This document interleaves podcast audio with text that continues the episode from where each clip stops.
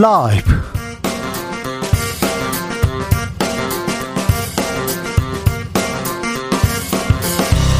2022년 6월 20일 월요일입니다. 안녕하십니까. 주진우입니다. 이준석 국민의힘 대표와 윤핵관 또 충돌했습니다. 배현진 최고위원과 회의에서 어, 발언 유출을 놓고 반말 고성 오갔습니다. 내 탓 서로 이렇게 공방 벌였는데요. 이 상황은 전국에 생중계됐습니다. 이런 가운데 국민의힘 윤리가 모레 저녁 이준석 대표 징계안을 심의합니다. 이준석 대표에게 직접 오늘 상황 들어보겠습니다. 김건희 여사가 깜짝 공개 연설을 했습니다. 고 심정민 소령 추모 음악회에서 대단한 희생이었다고 발언하면서 연일 공개 행보 이어갑니다. 그런데 제2부속실 부활에 대해서는 계속 선을 긋고 있습니다. 여야는 서해 공무원 피살 사건을 놓고 공방 이어가고 있는데요. 민주당은 국민힘이 원하면 비공개 회의로 공개하자고 제안했습니다. 정치적 원의 시점에서 짚어봅니다. 지금 국민 숨 넘어가는 상황이다. 민생 물가에 초당적으로 대응해달라. 윤석열 대통령이 민생 물가 잡겠다고 노력하겠다고 밝혔는데요. 5월 경제 고통 지수가 21년 만에 최고치입니다. 물가는 고공행진 이어가고 있고요. 정부는 유류세 인하폭 확대하고 전기요금 인상 결정 미루겠다고 밝혔습니다. 그런데 정치권은 노력하는 자세가 안 보입니다. 물가 대책, 민심은 또 윤석열 정부는 어떻게 해야 할까요? 여론과 민심에서 들어보겠습니다. 나비처럼 날아 벌처럼 쏜다. 여기는 주진우 라이브입니다.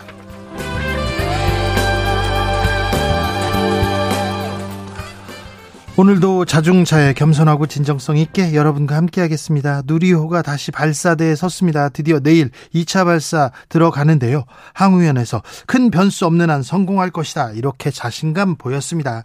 아, 뭐 보완할 기술 다 마쳤다고 하니까 내일 기대해 보겠습니다. 하늘 향해서 달려가는 누리호, 날아가는 누리호죠. 발사 성공 함께 기원해 주십시오. 누리호에 함께 실어 날려보낼 여러분의 소원이 있으면 알려주십시오. 들려주십시오. 그러면 저희가 함께 실어서 날려보내겠습니다. 샵 9730 짧은 문자 50원 긴 문자는 100원이고요. 콩으로 보내시면 무료입니다. 그럼 주진우 라이브 시작하겠습니다.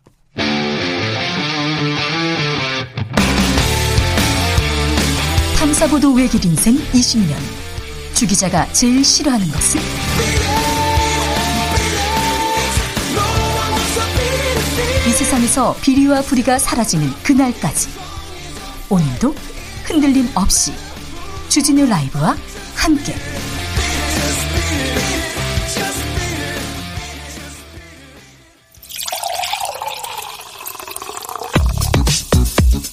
진짜 중요한 뉴스만 쭉 뽑아냈습니다. 주스 정상근 기자 어서 오세요. 네, 안녕하십니까? 정부가 유류세 인하하기로 했습니다. 네, 정부는 어제 휴일임에도 첫 비상경제 장관 회의를 열고 기름값 대책을 내놨습니다. 아, 정부는 지금도 역대 최대 수준인 유류세 인하 폭 30%를 다음 달부터 연말까지 법정 최대 한도인 37%로 늘리겠다라고 밝혔습니다. 아, 이렇게 되면 리터당 휘발유는 57원, 이 경유는 38원 정도 내려가는 셈인데요. 네. 어, 정부는 하루 40km 정도를 주행하는 가정의 경우 월 7천원 정도의 유류비가 절감된다라고 설명을 했습니다. 어, 그런데 자고 일어나면 기름값이 역대 최대치를 경신하고 있는 요즘 대책이 부족하다라는 지적이 많습니다. 뭐 역사상 최고로 비싸다 이렇게 계속 얘기해서 아, 기름값에 대한 대책은 더 강구해야 될 것 같습니다. 그런데 공공요금도 줄줄이 오를 예정이에요. 네, 한국전력은 에너지 원료 가격 상승에 비해 전기요금 동결이 이어지고 있다면서 3분기 전기요금은 인상할 수 있는 최대 한도인 킬로와트 시당 3원 인상을 요구하고 있습니다. 어, 그리고 가스 요금은 이미 메가줄당 0.67원 인상이 확정된 상황입니다. 어, 다만 정부는 물가 상승 우려에 전기 요금의 연료비 조정 단가 결정을 전격적으로 연기했습니다. 산업부 관계자는 한전이 자구 노력을 통해서 전기요금 인상 요인을 흡수할 수 있도록 하되 얼마나 흡수할 수 있을지 등을 살펴보고 있다라면서 어, 만약 인상해야 한다면 인상폭을 어떻게 할지 살펴보고 있다라고 말했습니다. 윤석열 대통령 물가 잡겠다 한마디 했습니다. 네, 윤석열 대통령은 글로벌 경기 침체 우려 관련해서 통화량이 많이 풀린 데다가 지금 고물가를 잡기 위해 전 세계적으로 고금리 정책을 쓰고 있는 마당에 생긴 문제다라며 어, 때문에 근본적으로 대처할 방도는 없다라고 말했습니다. 아, 다만 정부의 정책 타깃인 중산층과 서민생, 서민들의 이 민생 물가를 어떻게든 잡기 위해 노력하고 있다라고 말했습니다. 국회도 한마디 했어요? 네, 추가적인 민생 대책에 법 개정이 필요한 거 아니냐 이런 질문이 있었는데요. 이 지금 국민들이 숨 넘어가는 상황이라면서 이 법 개정이 필요한 정책에 대해서는 초당적으로 대응해 줄 것을 어, 얘기를 하면서 이 국회의 책임을 강조하기도 했습니다. 초당적으로 대응해 달라 이렇게 초당적 협력 강조했습니다. 하지만 윤석열 대통령 연일 문재인 정권과 각을 세우는 분위기입니다. 네, 어, 윤석열 대통령은 오늘 기자들과 만난 자리에서 문재인 정부가 공개를 거부했던 정보를 추가 공개할 수 있다라는 뜻을 내비쳤습니다. 예, 최근 언론 보도에 따르면 대통령실은 문재인 전 대통령의 배우자 김정숙 여사의 의상비 공개 소송을 포함해서 어, 지난 정부의 정보 공개 소송 대응 현황을 전수조사 중인 것으로 전해졌는데요. 예, 항소를 취하하는 방식을 통해서 정보를 공개할 가능성을 시사한 것으로 풀이되고 있습니다. 대통령이 큰 결정을 하고 큰 줄기에 대해서 방향을 잡고 그리고 정치권에 정부 여당에서 이렇게 얘기를 하는 게 아니라 대통령이 현안에 대해서 직접 말을 던집니다. 그래서 대통령의 뜻이라면서 작은 말 한마디가 크게 크게 좀 비화되는 경향도 있습니다. 정치권에서 서해 공무원 피격 사건을 두고 큰 논쟁 시작됐습니다. 네, 여야가 연일 부딪히고 있는데요. 이 정권이 바뀌면서 해경이 그 2년 전 서해 공무원 피격 사건을 두고 월북 가능성이 있다라는 결론에서 월북 증거를 찾지 못했다 이렇게 결론을 뒤바꿔줬습니다. 바뀌었죠. 네, 이에 대해 국민의힘은 문재인 정권에서 월북 공작을 했다며 공세를 공세를 이어갔습니다. 특히 권성동 원내대표는 어제도 이 민주당이 끊임없이 정의와 인권을 주장하지만 북한에는 예외라면서 내로남불이 아니라 북로남불이라고 비판했습니다. 북로남불까지 나왔어요? 네, 이에 민주당은 국민의힘의 공세를 신색깔론이라고 규정하고 강력 대응을 천명했습니다. 어, 우상호 민주당 비상대책위원장은 친북 이미지를 조장하는 신색깔론적 접근이라면서 어, 강대강 국면으로 몰고 가서 야당을 압박하겠다는 의도는 강력하게 대응할 수밖에 없다라고 말했습니다. 네. 어, 그리고 당시 정부위원회에 참석한 국민의힘 의원들도 첩보를 보고 월북이라는 데 동의했다. 어, 이런 주장이 민주당에서 나오기도 했는데요. 어, 그러자 국민의힘은 민주당이 떳떳하다면 이 대통령 기록물로 지정된 자료를 공개하는데 협조하라 이렇게 요구했고요.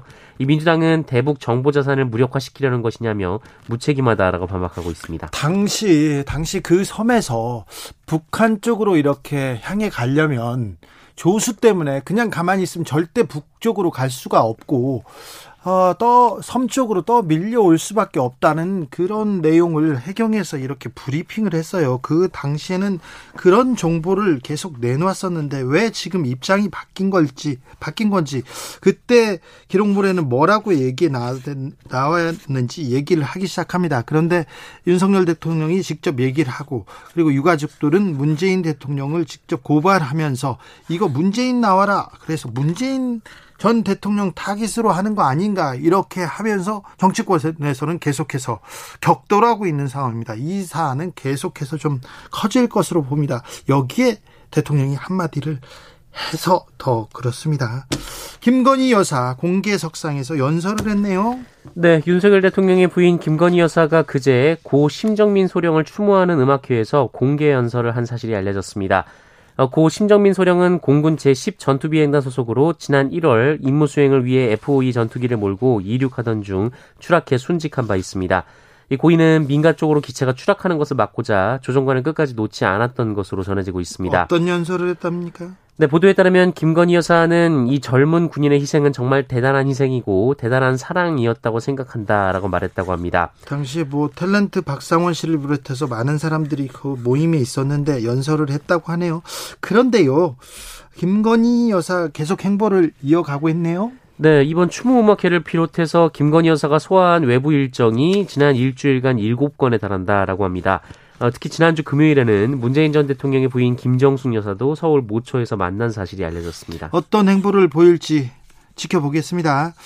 어, 이준석 대표에 대한 윤리위원회 내일 모레 열린다고 합니다. 네, 국민의힘 중앙윤리위원회는 내일 모레 오후 7시 회의를 열어서 이준석 대표의 성상납 의혹 관련 사안을 심의할 예정이라고 밝혔습니다. 자, 그런데 오늘 국민의힘 최고위원회에서 이준석 대표 배현진 최고와 크게 충돌했어요.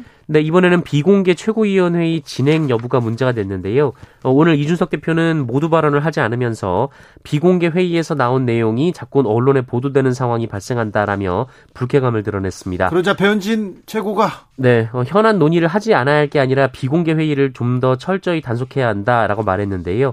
어, 두 사람은 누가 비공개 회의 내용을 유출했는가를 두고 말다툼을 벌이다가 이준석 대표가 자리를 박차고 일어나기도 했습니다. 자, 이준석 대표 대선이 끝 나고 나자마자 아, 윤핵관의 핵심이라고 불리는 정진석 의원한테서 이렇게 또그 공개 비판을 당했죠. 그래서 뭐 석석대전이 있었는데 그 이후에 민들레 모임 그리고 윤핵관과 지금은 신윤핵관이라고 하는 배현진 최고와 갈등 이준석 대표와 이 윤핵관과의 갈등 이 갈등은 어떻게 되는지 저희가 2부에서 이준석 대표 직접 모셔서 이야기 들어보겠습니다. 이재명 민주당 의원은 지지자들과 함께 산에 올랐네요. 네, 이재명 민주당 의원은 지난 토요일 자신의 지역구에 있는 계양산에서 지지자들을 만나 이 정당에서는 당원 의사가 제대로 관철되는 게 중요하다라면서 나라의 주인은 국민, 정당의 주인은 당원이라고 말했습니다. 어, 그러면서 당원의 의사가 제대로 관철되고 당원이 단단한 정당이 진정한 민주정당이라고 말했습니다. 민주당은 전당대 준비위원회를 꾸렸습니다. 네, 민주당은 오늘 차기 지도부 선출을 위한 전당대회 준비위원회 구성을 마치고 본격적인 전당대회 준비 체제로 돌입 했습니다. 어, 전준희는 7월 하순으로 예상되는 후보 등록이 시작되기 전까지 한 달 남짓의 기간에 전당대회 규칙을 확정할 것으로 보이는데요. 어, 세부 규칙을 어떻게 하느냐에 따라서 어, 여러 논란이 나올 것으로 보입니다. 우크라이나의 의용군으로 간 우리 국민이 있는데요. 4명이 사망했다는 러시아의 발표가 있었어요. 이거 확인된 건가요? 네, 러시아 국방부는 현지 시간으로 17일 우크라이나 측 외국 용병 현황 자료를 발표했는데요. 어, 이에 따르면 우크라이나 군에 가담해서 참전한 한국인 4명이 숨졌다라고 합니다. 예, 한국 국정자는 총 13명이 우크라이나로 들어왔고 4명이 사망했고 8명이 우크라이나를 떠났으며 1명이 남아있다 이렇게 러시아는 주장을 했는데요. 하지만 그 외에 자세한 사항은 공개하지 않았습니다. 어, 외교부는 러시아가 공개한 자료를 확보해서 사실관계 확인 중에 있다라고 밝혔는데요.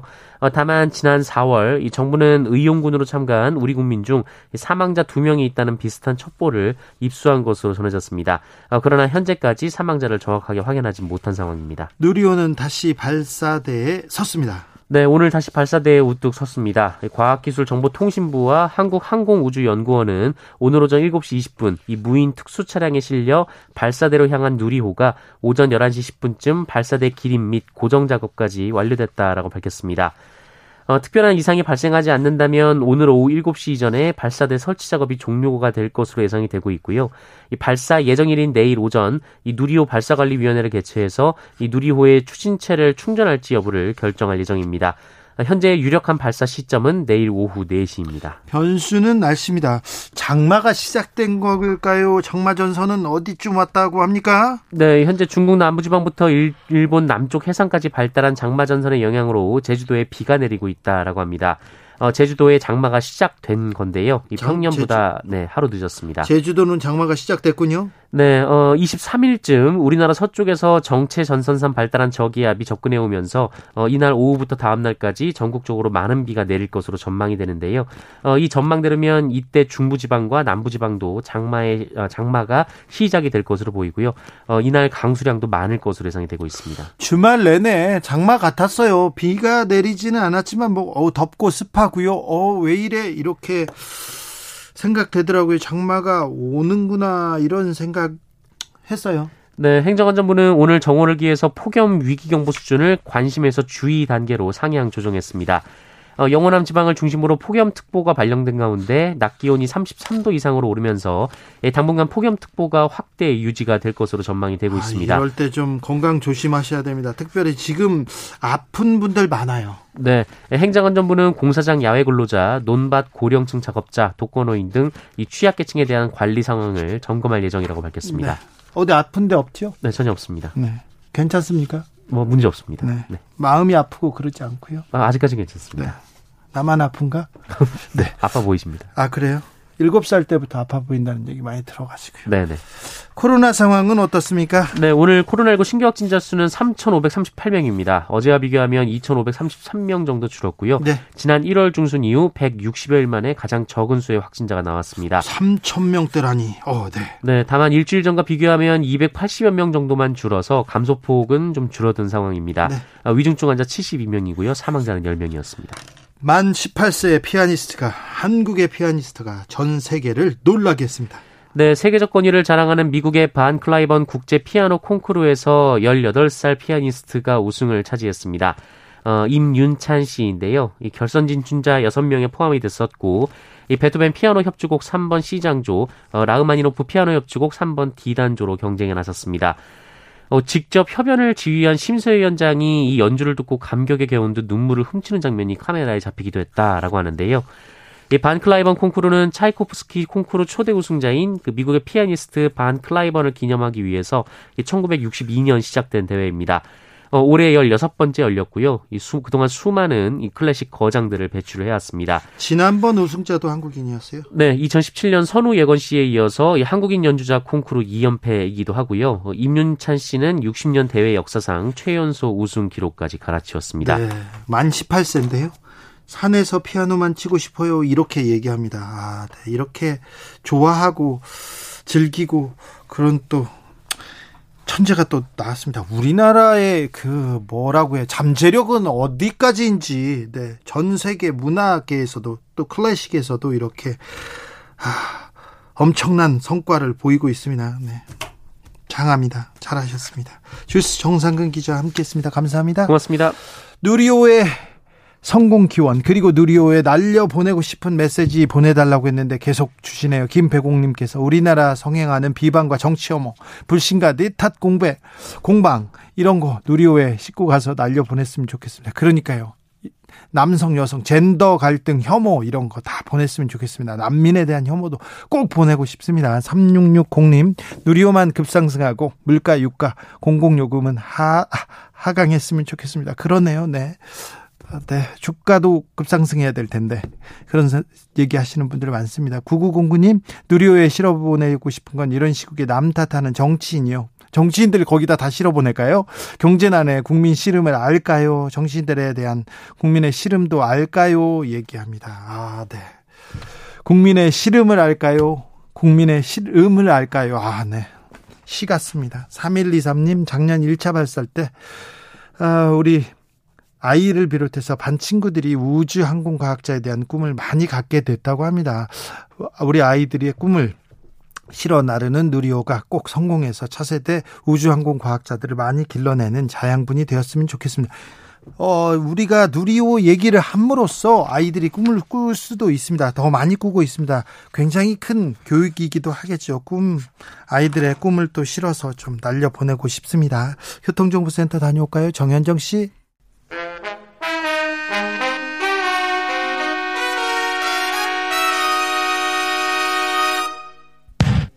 주진우 라이브 돌발 퀴즈. 오늘의 돌발 퀴즈는 객관식으로 준비했습니다.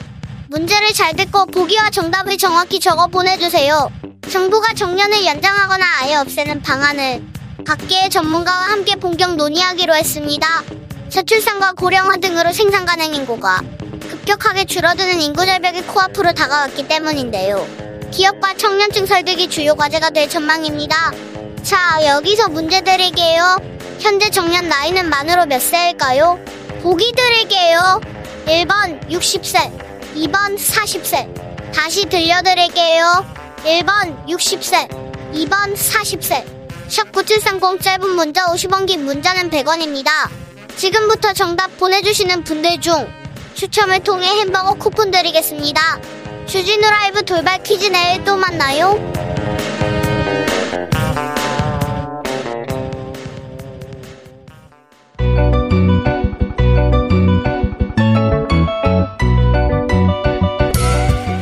한층 날카롭다 한결 정확하다 한편 세심하다 밖에서 보는 내밀한 분석 정치적 원의 시점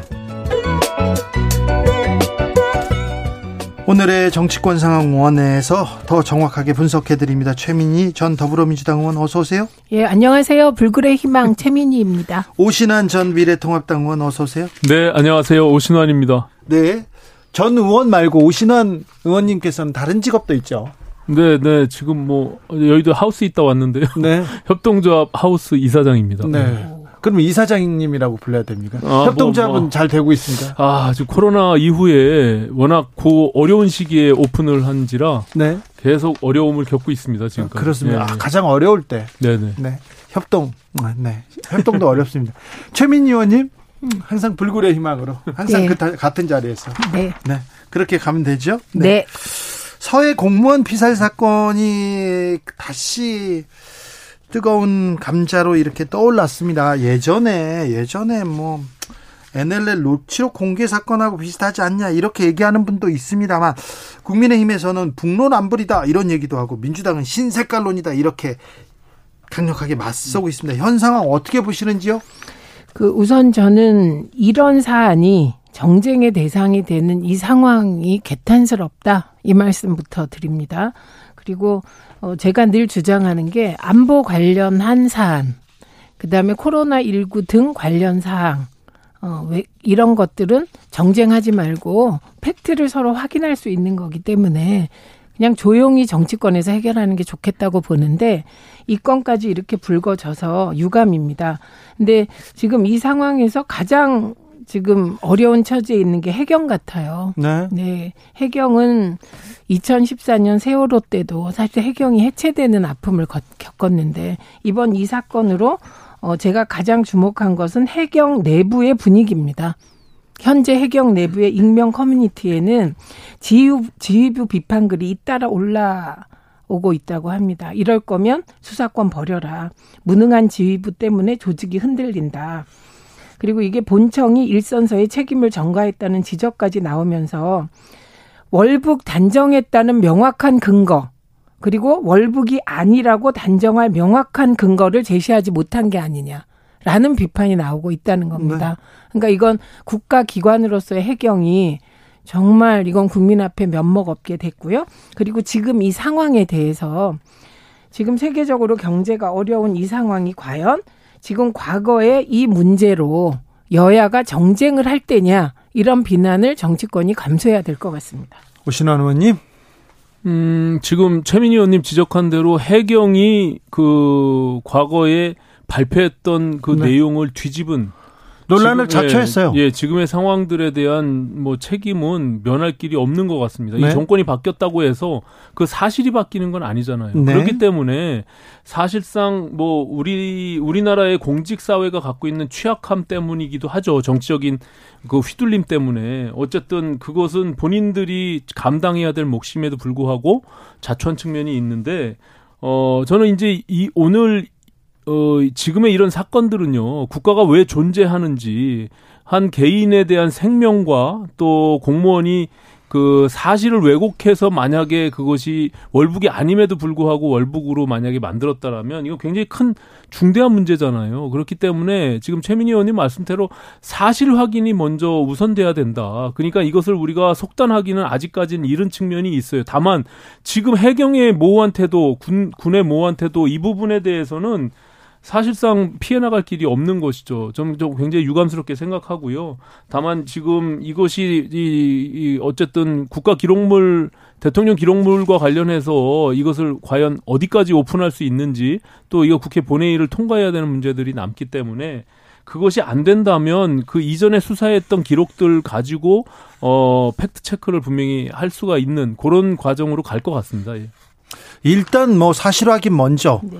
예, 하고 그 다음에 정치권에서 다퉈도 될 것 같은데 정치권에서 지금 계속해서 뜨겁습니다. 네, 뜨겁습니다. 여기에 윤석열 대통령이 한마디 하면서 이게 더 속도를 더 내고 있는 거 아닌가 그런 생각도 듭니다. 네, 윤석열 대통령이 법과 원칙에 따라 공정하게 처리하겠다고 했습니다만 사실은 그 뼈다구 뼈다귀 말은 그 본래 전달하고자 싶은 말은 월북이 아닌데 월북으로 단정한 게 아니냐 하는 의혹이 깔려 있다고 보고 있지요. 그러다 보니 이게 정쟁화된 측면이 있습니다.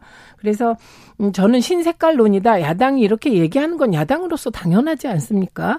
그런데 오늘 조금 진전된 안이 나왔습니다. 어, 민주당에서 여야가 합의한다면, 여당이 동의한다면, 어, 당시 국방위에서 보고받은 내용을 공개하자. 예, 그게 그 비밀스러운 상하, 사항에 대해서 여당이 동의하면 공개해서 팩트를 확정하자. 이런 제안이 나왔기 때문에 저는 이걸 공개하거나 아니면 여야 의원들이 확인하거나 방법은 여러 가지 있다고 생각합니다. 그래서 사실을 확인함에 있어서 일단 파장을 크게 하기보다는 팩트를 규정 그 확인해라 여야가 그럼 비공개 방식으로 확인을 하고 거기에서 끝나면 좋고 안 끝나면 공개하는 방식으로 나아갔으면 좋겠습니다. 오늘 민주당에서 좀 진전된 안이 나왔다고 음. 봅니다. 근데 이제 그, 그 당시에도 이런 논란이 끊임없이 있었잖아요. 여야가 입장을 달리 했었고, 특히 이제 그 유가족들 의 경우는 계속적으로 문제 제기를 했음에도 불구하고 이것을 어디에 호소할 데가 없었던 거죠. 그리고 윤석열 대통령이 후보 시절에 이 유가족을 만났었거든요. 네네. 그렇기 때문에 본인이 약속한 부분들에 대해서 진실 규명을 하겠다라는 원, 원칙적인 얘기를 한 것인데 아, 앞서 말씀드린 대로 이 정보가 과연 어디까지 공개할 수 있느냐의 여부가 분명히 뭐 판단이 있어야겠죠. 근데 저도 정보위 활동을 해봤지만 사실 국회에다가 보고하고 뭐 그 서류 작성해서 문건으로 어, 전달되는 것이 결국엔 다 외부로 유출될 것을 전제해서 어, 전달되기 때문에 제가 봐서는 그런 정도 공개해도 크게 문제는 없을 것이다. 만약에 민감한 사안이라면 아까 말씀 최민희 의원님 말씀처럼 여야 의원들이 공이 같이 볼 수가 있거든요. 네. 저희가 법사위에 있을 때도 감사원 기록물도 합의를 해서 보고서 바깥으로 유출하지 않는 조건에서 보고서 서로들 동의하는 선에서 마무리하는 경우들이 있거든요. 어디까지 공개할지 또 합의를 하면 되니까요. 그렇죠. 예. 이 부분에서 놓치면 안 될 것은 이게 월북이건 아니건 빨리 특정하라. 우린 이런 요구를 합니다. 근데 더 중요한 건 월북했다고 하더라도 만일 이건 만일이에요. 북한이 우리 국민을 해상 위에서 쏴서 죽음에 이르게 했다는 점에 대해서는 여야 공이 북한에 의해서 규탄하고 책임을 물어야 하는 사안이었고 요 부분만은 여야가 입장이 다를 수 없다고 생각하고 아니 근데 그 당시에도 여야가 그 규탄하고 대통령도 규탄하고 그래서 그랬습니다. 북한에서 북한에서 김 어. 김정은 은, 김정은 위원장이 직접 사과하지 않았습니다. 예, 그래서 그런 과정이 있었다는 점은 확인을 하고 넘어가야 될 것 같습니다. 아무튼 예. 예 두분 좀 조언을 경청해 가지고 국회에서 일단 사실 확인을 하고 그 다음에 어디까지 공개할 건지 어, 진실인 진실은 무엇이었다. 우리가 확인한 진실은 어디까지였다. 이 부분에 대해서 좀 먼저 말하는 게 맞는 것 같습니다. 강보현님께서 진실을 밝혀야 합니다. 얘기하셨고요. YHJ님께서 확실히 결정 지어져야지 계속 정치적으로 이용하려면 안 됩니다. 이렇게 얘기합니다.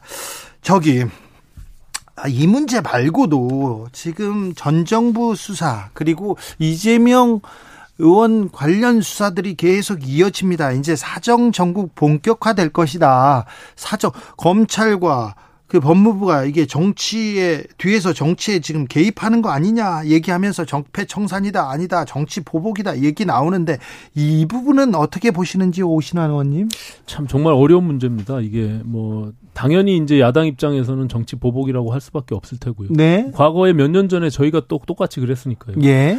그리고 지금 현 정권에서는 뭐 금태섭 의원도 지적한 바와 같이 아, 법적으로 범죄 행위가 드러났는데 그럼 어떻게 하겠다는 거냐라고 주장 할 수밖에 없는 상황이죠. 근데 이거는 사실상 이것이 역사가 계속 되풀이되는 이 연결고리를 누군가는 끊어내야 된다라고 전 생각합니다. 예. 그래야 우리 정치 역사가 바로 갈 수 있는데 참 어려운 결단이고요.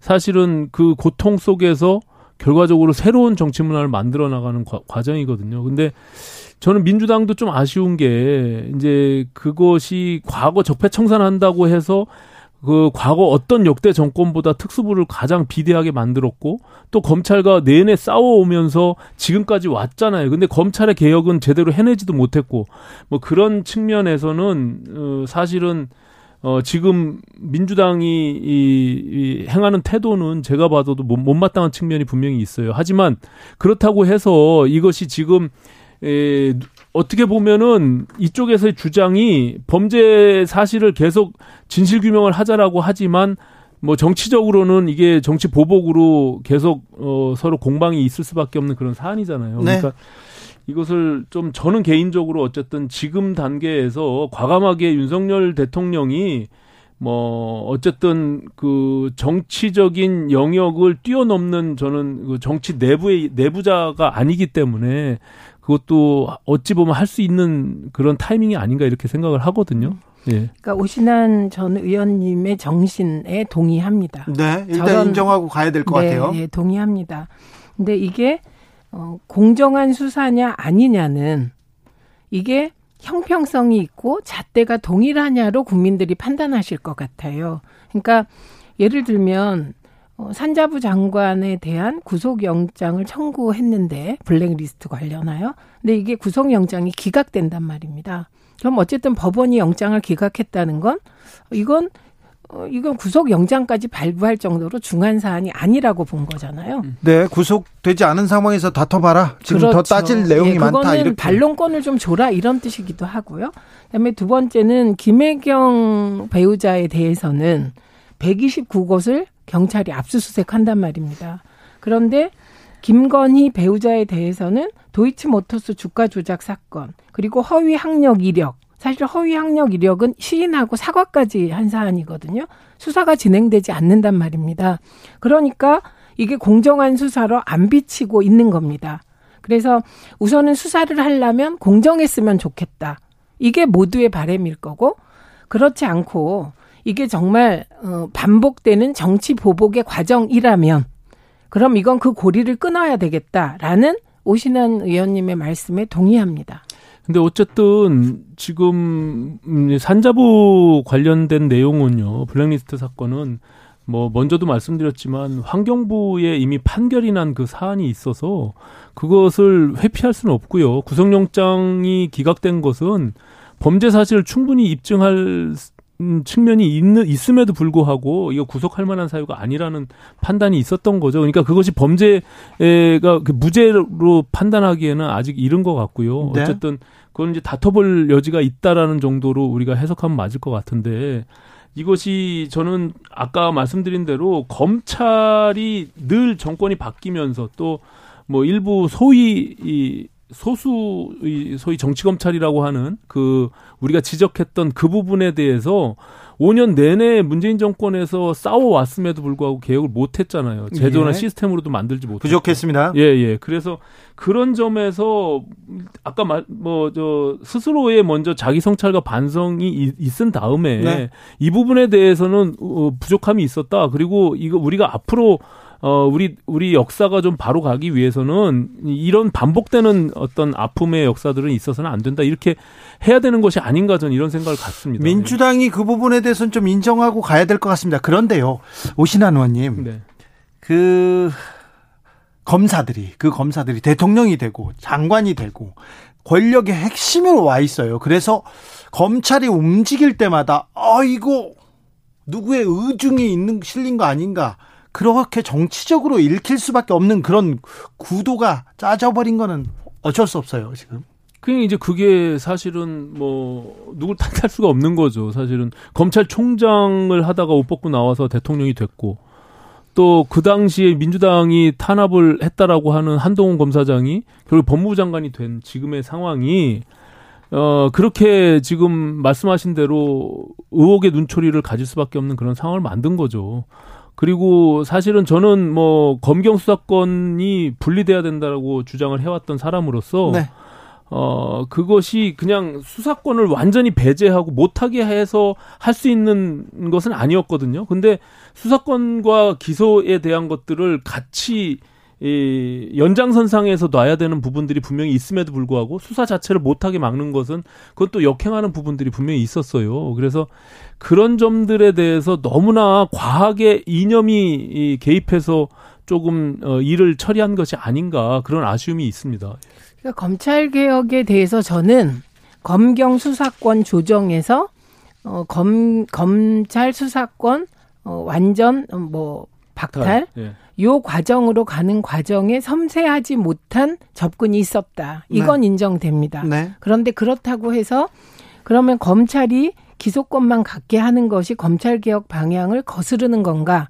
저는 그렇게 생각이 안 됩니다. 그래서 검찰 개혁 전체가 실패했다기보다는 어, 검경 수사권 조정이나 공수처 만드는 과정은 직접 참여하셨잖아요. 네네. 그래서 그 부분까지는 저는 합의에 의해서 잘 갔다고 보고 이후에 어, 소위 검찰 개혁 시즌 2, 개혁 시즌 2라고 하는 부분에서 과연 섬세하게 매끄럽게 일처리를 잘했냐 이 부분에 대해서는 이견이 있을 수 있다. 그 네. 정도이고요. 네. 그다음에 저는 음, 국민들의 우려는 이런 지점 같아요. 어쨌든 결과, 그러니까 뭐 누가 잘잘못으로 검찰총장이 대통령이 됐다. 이건 과거니까. 근데 현실로 보면 대통령도 검사 출신, 법무부 장관도 검사 출신, 청와대 주요 보직에 검사 출신이 포진해 있고, 심지어 검찰과 맞서서 또 다른 수사권을 가진 경찰, 그 경찰을 관장하는 행안부 장관이 대통령하고 아주 가까운 사람인데 그 경찰국을 행안부에 두겠다는 이런 모든 움직임을 아마도 그 개별 담당자들은 개별적으로 하기 때문에 전체를 보는 건 아니잖아요. 국민들은 이걸 전체로 통으로 보는 거예요. 그 정점에 누가 있냐? 검사 출신 대통령이 있다. 제가 이제 이렇게 토론을, 보이기 네. 때문에 네. 그러니까 국민들은 의심할 수밖에 없는 조건이 형성되어 있기 때문에 더 조심해야 되는 상황이다. 이 말씀을 꼭 드려야 할것 같습니다. 정부가 지금 이제 과거 민주당 정부도 늘 그 이전에 이명박 박근혜 정부 탓을 했잖아요. 근데 지금 어 대통령의 워딩도 그렇고 일부 정치권에서 아, 문재인 정부 때 더 하지 않았냐라고 말, 말하는 것은 굉장히 조심스러워요. 저도 토론할 때 보면 그런 유혹에 계속 어, 느끼거든요. 네. 그러니까는 아까 말씀하신 대로 법무부 장관, 행안부 장관 말씀하셨는데 아, 친하, 친하게 따지면은 추미애 장관이 당 대표를 했던 민주당의 추미애, 추미애 장관과 대통령은 가깝지 않으셨어요. 아니죠. 근데 어쨌든 이건 별 주제가 아닙니다. 아니, 예를 들어서, 예, 그래서 뭐 행안부 장관도 전해철 장관이 했잖아요. 그러니까는 민주당의 국회의원이 우리가 그렇게 반대했음에도 불구하고 그렇게 했던 그 사례들이 있거든요. 그러니까 단순히 대통령과 행안부 장관이 친분을 따질 문제는 아니다. 아니, 중요한 건 그런데 경찰국을 둬서 행안부에 경찰국을 둬서 직접 통제하려고 한다. 그래서 경찰들이 반발하고 있는 네. 상황이 그 부분은 저희가 겁니다. 자, 따로 따지고 있습니다. 자, 네. 오늘 듣고 싶은 얘기가 많아서요. 심은정님께서 정치인들 참 재밌어요. 자신들은 관행이라고 하고 상대편은 적폐라고 하고 국민들 눈에는 똑같아 보이는데 얘기합니다. 어, 잘못은 있는데 수사를 안 하는 것도 잘못된 거라고 봅니다. 이사 이사사님께서 말씀하셨고요. 9912님 수사를 하려면 양쪽 모두 공정하게 수사한다면 수긍합니다. 찬성합니다. 이렇게 얘기했습니다. 근데 아까 산자부 이야기에 나와서 그러는데. 한상혁 방통위원장, 전현희 국민권익위원장 사태 이야기가 계속 나오는데 네. 이거 어, 어떻게 풀어야 될까요? 저는 이제 법률이 정한 그 임기에 대한 보장은 할 수, 해줄 수밖에 없죠. 그거는 뭐 어, 우리가 어떻게 할 수가 있는 문제가 아니잖아요. 그러니까 오신환 네. 의원님께서는 그렇게 얘기하는데 또 여권에서는 음. 그 그게 또 아니라고 아니, 합니다. 이제, 이게 이제 정치적인 문제인데요. 네. 사실 이제 정권이 교체되고 사실 이제 이게 국무회의에서 어, 참석 대상이 아니라고 한 부분들 때문에 이게 더 불거졌잖아요. 예, 예. 근데 실질적으로 이제 국무위원 당연지 국무위원은 아니고 대통령이 임명하는 국무위원 15인에서 30인 사이에 그 들어가지 않는 것은 맞죠. 그런데 이제 그 그렇게 하다 보니 권익위원장과 그럼 방통위원장이 그럼 핫바지로 뭐 그럼 무슨 일을 할 수 있냐 이렇게 나오는데 그건 이제 정치적인 영역인 것 같아요. 제가 봐서는 그렇다고 해서 이게 임기가 보장된 아니면 제도를 좀 보완해서 2년 6개월씩 그것을 만들어 갖고 정권과 같이 하게끔 만들던지 그렇지 않으면은 이게 계속 끊임없이 이제 갈 텐데 네. 그게 국정 철학과 뜻을 같이 하지 않는 더군다나 전현희 예, 위원장 같은 경우는 전직 민주당의 국회의원이었잖아요. 그렇기 때문에 그 권익, 권익위의 본연의 역할들 플러스 국정 철학에 대한 정무적인 판단들 이런 것들이 복합적으로 깔려 있기 때문에 이것을 임기는 보장하되 국무회의에 참석 안 시켜한다고 해서 이걸 정치적 공방으로 가져갈 문제냐라는 점에서는 좀 아쉬움이 있습니다. 저는. 그러니까 그런 발언이 음. 일부 법 위반일 수 있습니다. 왜냐하면 방통위 설치법에 따라 방통위원장은 국무회의에 출석해 발언할 수 있거든요. 아, 이 법은 제가 2007년에 만들었어요? 예, 그잘 그 아는 출석해 법이죠. 발언할 수 있다는 예, 거죠. 그런데 그러니까. 중요한 예. 건그법 규정에 따라 그동안의 방통위원장들은 국무회의에 다 참석해 왔어요. 네. 예, MB 때 최시중 위원장은 네. 참석 정도가 아니었고요. 아유, 예, 아주 실세 중에 실세셨고요. 그 이후에 방통위원장들이 다 국무회의에 참석해 왔는데 이 과정에서 매끄럽지 못하게 국무조정실의 한 공무원이 참석하지 마라 이렇게 했던 건 일처리도 우선 잘못한 것이고 어 그리고 누군가 위에서 지시가 있었다면 그 또한 저는 매끄럽지 못한 일처리라고 생각합니다. 왜냐하면 그 사실 방통위원장이 출석하거나 말거나 대세에 지장이 없거든요. 그런데 출석하지 말라는 메시지는 객관적으로 보면 인정하지 않겠다는 것으로 보일 수 오신환 있거든요. 의원님. 네. 대통령이 이런 문제에 대해서는 좀 껄끄러운 문제에 대해서는 그냥 지나가도 되는데 굳이 이렇게 한마디 합니다. 굳이 그 사람 나올 필요 있나? 이렇게 이렇게 한마디 합니다. 그러면서 또 관심이 집중되고요. 근데 이제 대통령께서 사실은 이제 도스태핑 하면서요. 이게 소위 약식 회견들을 계속 매일 데일리 하잖아요. 네.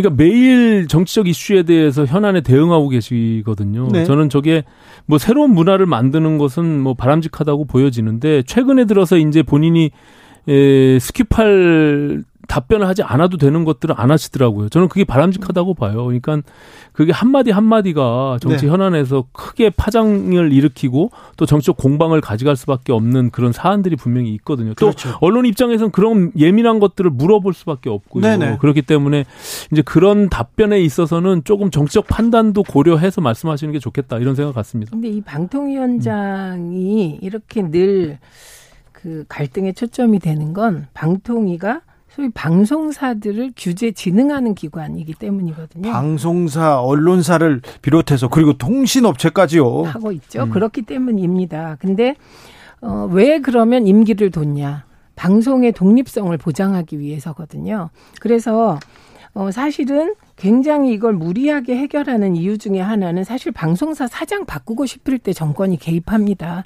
그래서 MB 때 어, 정연주 사장을 무리하게 퇴출시키는 과정이 두고두고 MB 방송 장악의 대명사로 됐고 네. 그때 배임으로 퇴출당했던 정연주 사장, 사장은 대법원에서 최종 무죄 판결 받았습니다. 예, 그래서 어, 이 부분과 관련하여서 저는 다른 데는 모르겠지만 방통위원장 임기는 보장해야 한다고 생각을 해요. 그건 어떤 정권이든 반복되더라도 왜냐하면 지금은 방송사들이 조용히 있는데 만약에 방통위원장을 물러나게 하면 강제로 근데 그럴 가능성은 없어 보입니다. 왜냐하면 그 한상혁 위원장이 침묵을 깨고 얘기를 했습니다. 독립성이 해쳐지면 안 된다. 어, 그리고 성실히 맡은 바 임무를 수행하겠다. 이렇게 입장을 밝혔기 때문에 이건 안 물러나겠다는 메시지로 읽히거든요. 그래서 이게 내년 7월이에요. 1년이거든요. 근데 이 1년을 못 기다리고 방통위원장을 무리하게 예를 들면 뭐 다른 비리를 캔다거나 이런 식으로 하면 그건 곧바로 다음 스텝이 방송사 사장 교체라는 것을 MB 때 경험상 다 알고 있는 거예요. 우리도 알고 국민들도 알고. 그래서 저는 딴 건 모르겠고 방통위원장 임기는 정권이 바뀌어도 보장해야 한다. 이게 방송법의 정신이다. 아니 이 그러니까 그거는 드립니다. 당연히 보장이 될 수밖에 없고요. 이게 또 새로운 문화를 이제 남기게 되는 건데 음, 늘 만약에. 이제 네. 윤석열 정부가 임명한 방통위원장도 향후 당연하죠. 5년 뒤에 정권 교체가 되면 또 마찬가지의 선례가 남게 될 겁니다. 그렇죠. 그러니까 임기 보장해야 네, 돼요. 임기 그거는 네. 이제 법이 정해놓은 거예요. 법률에 의해서 그것을 뭐 강제적으로 압박해서 만약에 쫓아낸다고 하면 또 하나의 블랙리스트가 발생해서 수사 대상이 될 수밖에 없겠죠. 네, 그- 네. 다만 저는 국무회의에 아까 최민희 의원님 말씀처럼 그건 할 수 있다라는 열어놓어 있는 법률의 조건이지 그건 발언을 하- 그러니까 국무위원회 꼭 회의에 참석해가지고 그 대상이니까 내가 그것을 해야 된다라고 주장하는 것은 네. 제가 봐서는 좀 맞지가 않아요. 아니 지금 방통위가 그 주장을 하는 것이 아니고 그러니까요. 엉뚱한 평지풍파를 윤석열 정부가 만든 것입니다. 자, 여기까지 어. 하고요. 어, 국회로 가볼까요? 국회는 안 열리네요. 그 원구성이 지금 3주째 안 돼가지고 청문회 열릴 수 있을지 모르겠습니다. 일을 해야 되는데요. 민생이 어렵다고 물가 때문에 힘들다고 하면 하는데 이 일이 안 되는 것 같습니다. 국민의힘에서는 일단 좀 파열음이 막 들립니다. 오늘 이준석 대표와 또 신윤핵관 배현진 최고의 이 설전 어떻게 보셨습니까, 오신환 의원님?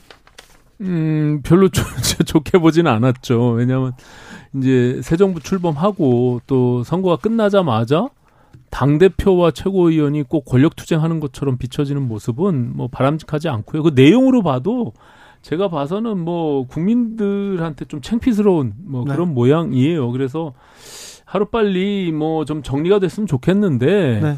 뭐 특히 이제 윤리위가 제일 큰 문제겠죠. 그렇죠. 네, 윤리위가 이제 뭐 내일 모레 지금 개최한다라고 지금 예고돼 있기 때문에 윤리위의 결정이 굉장히 또 다른 큰 갈등으로 지금 남아 있거든요. 그렇죠. 네, 예. 네. 그게 제일 걱정입니다. 제가. 이준석 대표로서는 또 물러설 수 없어요.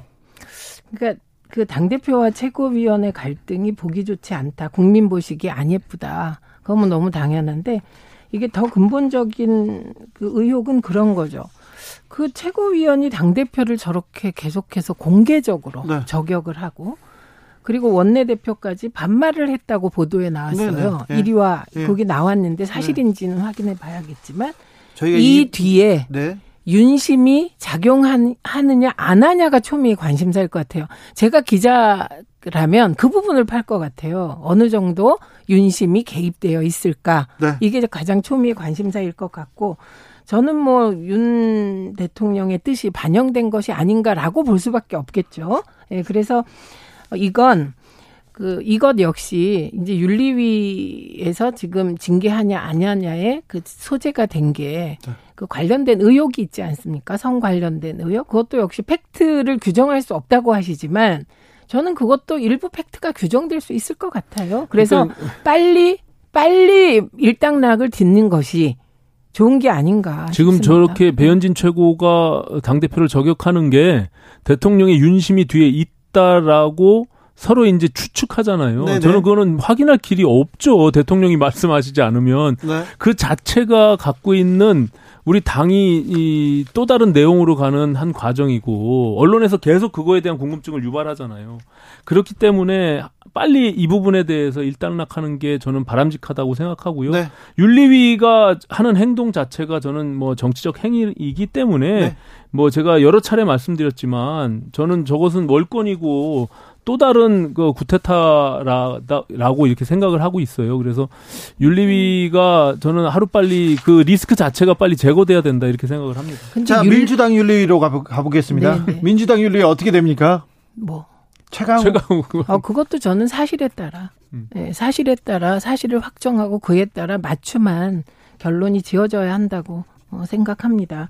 그래서 저는 근데 윤리위라는 게 당 대표가 구성하지 않나요? 맞아요. 네, 그럼 이 윤리위도 이준석 대표가 구성한 맞습니다. 윤리위 아닌가요? 이게 이제 정당 역사상 당 대표를 어느 여야든 예, 그 징계 회부한 적은. 역사 처음입니다. 네. 네, 그래서 이거는 사실 언론 지형이 그나마 네. 뭐 나름 제가 보기엔 우호적이라 이 정도지 거꾸로 상황을 생각하면 민주당은 이 정도면 그냥 당 지지율이 10% 이상 폭락할 일일 것 같습니다. 뭐 일주일 못 버텼겠죠. 못. 버텼어요. 네. 민주당 대표가 이건 아마 언론이 이렇게 썼을 거예요. 이런 의혹에 휩싸인 것만으로 그만둬야 한다.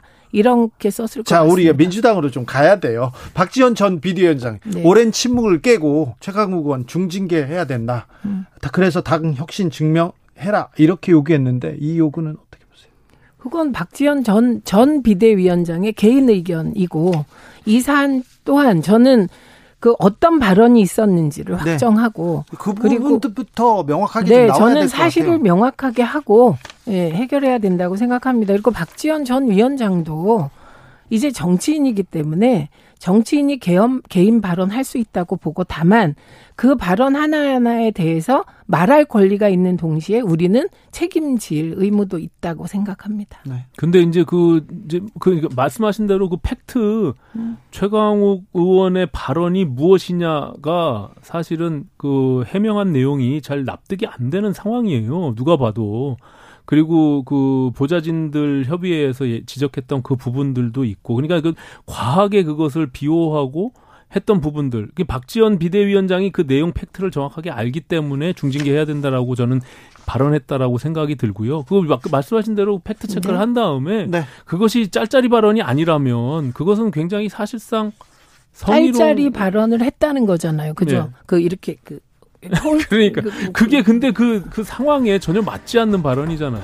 네, 그러니까 저는 그 사실을 네. 확정하고 그로부터 모든 게 결론이 그렇죠. 지어졌으면 좋겠습니다. 그때 어떤 발언이 있었는지 네. 사실은 뭔지 얘기하고 그 이후에 이 사건을 이 사안을 어떻게 처리했는지 따져보면 되겠죠. 네. 어, 오늘도 잘 들었습니다. 오신환, 최민희, 최민희, 오신환. 네. 깊숙한 정치적 원의 시점이었습니다. 깊숙한 견해 잘 들었습니다. 네, 고맙습니다. 감사합니다. 고맙습니다. 또 어디로 가세요? 협동. 약속이 있습니다. 저희는 잠시 숨 돌렸다가 6시 2부로 이어갑니다.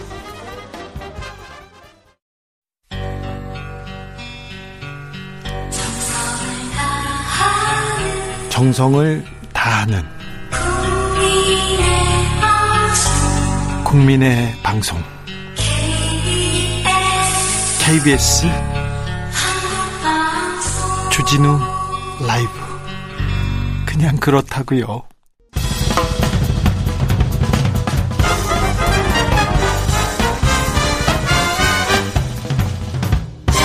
훅 인터뷰. 모두를 위한 모두를 향한 모두의 궁금증 훅 인터뷰 이준석 국민의힘 대표가 지난주에 대표 취임 1년을 맞았습니다. 지난 1년 동안 대선을 치렀고요. 지방선거를 치렀습니다. 모두 승리로 이끌었습니다. 그런데요, 이 대표의 앞날은 그렇게 또 평탄해 보이지만은 않습니다. 왜 그럴까요? 그리고 앞으로의 계획 그리고 국민의힘은 어떻게 나아가는지 직접 들어보겠습니다. 이준석 국민의힘 대표 모셨습니다. 어서 오세요. 네, 안녕하세요. 네. 당 대표로 선거를 두 번이나 이겼습니다. 그런데 좀 편안해 보이시지는 않습니다. 세상에서 가장 필요 없는 게 이준석 걱정입니다. 아 그렇습니까? 네. 걱정 안 해도 됩니까? 걱정 안 하셔도 됩니다. 네. 근데 괴롭히는 사람이 있는 것 같습니다. 뭐 북한도 알고 있더라고요. 왜? 그러니까요. 오늘 북한에서 우리 민족끼리 만평된 거 보니까 네. 제가 무슨 뭐 아기 고양이로 묘사되고 옆에 승냥이랑 하이에나가 이제 어, 이렇게 저를 물어 뜯으려고 기다리고 있는 것 같던데 네. 그 정도로 유명해졌으면 사실 전 국민이 다 알고 있는 상황인 것 같아요. 그렇죠. 승냥이랑 하이에나한테 제가 공격받고 있다는 거를. 그래요? 예. 네. 뭐 걱정 안 해도 됩니까? 이준석 걱정은 안 해도 됩니까? 걱정 지금까지 해주신 분들이 많았는데요. 네. 여러 제 인생 경로 중에서 네. 근데 걱정하신 분들 이 걱정하실 만큼의 상황들은 아니었습니다. 저는요. 이준석 이렇게 보아오면 네. 토론주의자예요. 네. 대화하려고 하잖아요. 무슨 네. 일이든. 그런데 오늘 회의상을 박차고 나왔다. 이 얘기를 듣고 아 이건 좀 심각하다 이렇게 생각했습니다. 제가 대선 때도 보면은 어 우리 최고위원 중에 하나가 네. 제가 상임선거대책위원장으로서 이러이러한 지시를 내렸을 때 네. 당신 말은 안 듣겠다 이런 식으로 해가지고 제가 박차고 나온 적이 있거든요. 네. 그 다음으로 처음일 겁니다. 근데 그러니까요. 오늘은 내가 뭐 특정한 것보다도 최근에 우리 당에서 이제 비공개 회의를 하면은 네. 비공개 회의에서 제가 말한 부분만 밖에 유출시키는 그런 경향성이 있습니다. 네. 네, 근데 비공개 회의라는 거는 격식 없이 대화하자는 것인데 그래서 자유로운 토의를 하자는 것인데 그게 밖으로 나가기 시작하면 토의를 할 의미가 상당히 없는 겁니다. 그렇기 때문에 오늘은 그리고 또 황당했던 게 제가 이렇게 하면 회의 안 하겠다 했더니만은 네. 어? 저도 유출을 시켰 제가 유출시켰다고 하는데 네.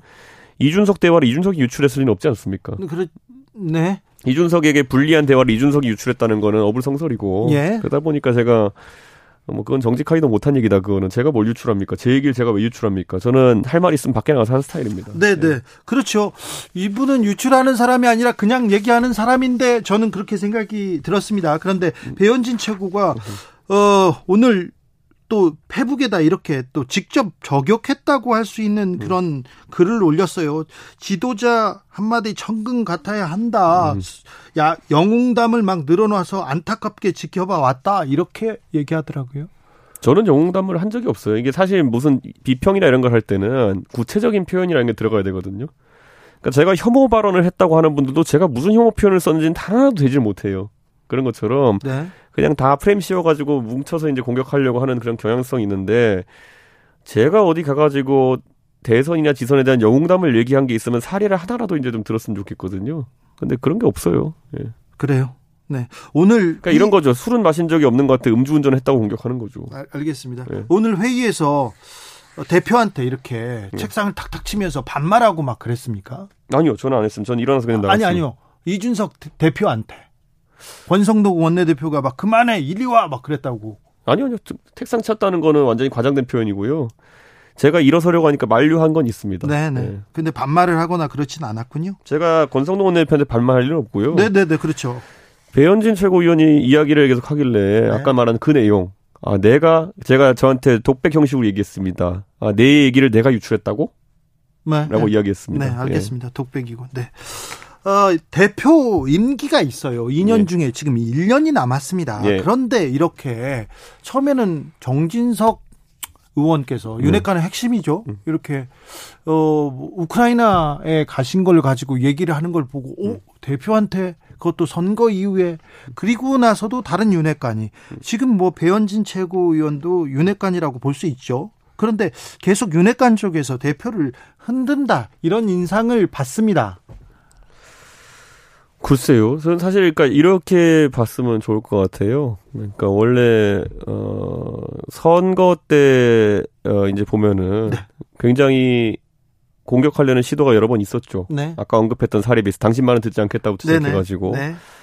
어 그때는 그래도 좀 절박함이 있었던 것 같아요. 선거는 이겨야겠다는. 예, 예. 근데 선거 이기고 나니까 그 절박함마저도 사라진 모양입니다. 네. 그래서 이제 북한마저도 인증할 정도로 사실 이제 공격의 공세를 높이는 것 같은데 네. 저는 글쎄요 그 제가 저는 항상 다른 사람이 뭐라고 했을 때 거기에 반응하는 스타일이거든요. 네. 제가 선제로 누군가를 공격하는 경우는 거의 없습니다. 네. 예, 그런데 지금 상황을 보면은 다들 왜 이렇게 어, 파상 공세를 하려고 하는지 그렇죠. 예. 그렇습니다. 네. 뭐 그거 그건 아, 아 이준석은 먼저 공격하는 것보다는 가만히 있지 않지만 네. 먼저 공격하지는 않는 사람 거기에는 또 인- 동의합니다. 내일 모레 윤리회가 있어요. 그런데 조금 어색합니다. 당 대표를 윤리회 해부에서 징계한다. 이거 처음 보는 정치 쪽에서는 처음 보는 광경이에요. 저는 윤리라는 게 이렇게 4월 달에 저를 회부하겠다고 결정한 것도 특이했는데 회부한 뒤에도 두 달 가까이 시간을 끌고 예. 지금 와서 이렇게까지 하면 두 달 동안 저한테 많은 내상을 입게 만든 다음에 어떤 판단을 하겠다는 거는 그 자체도 저는 의문입니다. 예. 그리고 아 사실 이런 윤리위의 그런 진행 과정에 대해 가지고 저는 항상 많은 것들 언론을 통해서 알게 됩니다. 네. 예. 원래 우리 윤리위원회 당원 단계에 보면은 활동 같은 것들을 밖에다 막 알려가면서 하지 말라 돼 있거든요. 그리고 당 대표한테 보고해야 되는 거 아닙니까? 보고는 안 해도 되죠. 제가 당사자니까. 네, 네. 그런데 그렇다고 하더라도 제가 적어도 어떤 윤리 개최 일정이라는 것들 지금 언론 기사에 난 것만 보면 6월 2일 날 하겠다고 했다고 돼 있다가 다시 미뤘죠. 24일 날 한다고 했다 돼 있다가 27일 날 한다고 기사 났다가 이제는 22일 날 한다고 저한테 확정 통보를 한 거거든요. 네. 자, 그럼 처음에 날짜를 따져볼게요. 6월 2일은 뭡니까? 6월 1일이 선거인데 개표 방송이 6월 2일 새벽까지 지속됐거든요. 예. 그럼 6월 2일 날 윤리하겠다는 거는 선거 결과를 예측이라도 했다는 겁니까? 예를 들어 선거 결과가 안 좋았으면 뭐 저한테 뭐 어떻게 하겠다는 생각이었던 것인지 약간 이해가 가지 않는 부분이 있습니다. 네. 그렇죠. 6월 1일 날짜도 누구도 수긍하기는 어렵네요. 선거에서 뭐 졌으면은 책임 물으려고 그랬나 윤리위에서 네. 예, 이해가지 않습니다. 윤리위에서는 또 부적절 정치 행위 하지 말라 이렇게 얘기했다고 합니다. 그것도 마찬가지로 저는 윤리위에 대해 가지고 윤리위원회 익명 관계자가 이야기하기 전에는 절대 얘기한 적이 없습니다. 네. 예. 근데 영- 익명 관계자가 뭐라고 하면 반박은 해야죠, 제가. 근데 지난번에 윤리위에서 빨리 사실관계 예. 어, 따져달라, 빨리 결정해달라 얘기하셨죠? 저는 계속 주기차게 그렇게 얘기하고 있습니다. 그렇죠. 예. 이번에 윤리위에 참석합니까? 저는 참석하겠다는 의사를 밝혔습니다. 예, 밝혔죠. 예. 그런데요. 참석합니까? 장소가 어딘지 전 모르고요. 예. 예, 시간만 알기 때문에 만약에 그거를 장소 안 알려주면 전 참석 못하죠. 아, 그래요? 아직 통보를 와라, 가라 그런 얘기도 예, 안 했어요? 받은 바가 없습니다. 예. 그런데 언론 통해서 지금 사실관계를 하나씩 둘씩 알고 있고 있다. 음. 아니, 아니 사실관계보다도 네. 그 윤리위에서 일정 잡고 이런 걸 제가 공식 통보보다 언론을 통해서 항상 빨리 하게 돼 있습니다. 아, 알겠습니다. 네. 안철수 의원이 네. 최고위원 자기가 추천할 수 있는 최고위원 몫을 추천하겠다 이렇게 했는데 이분은 이 부분은 또 무- 무슨 문제가 있는 거죠?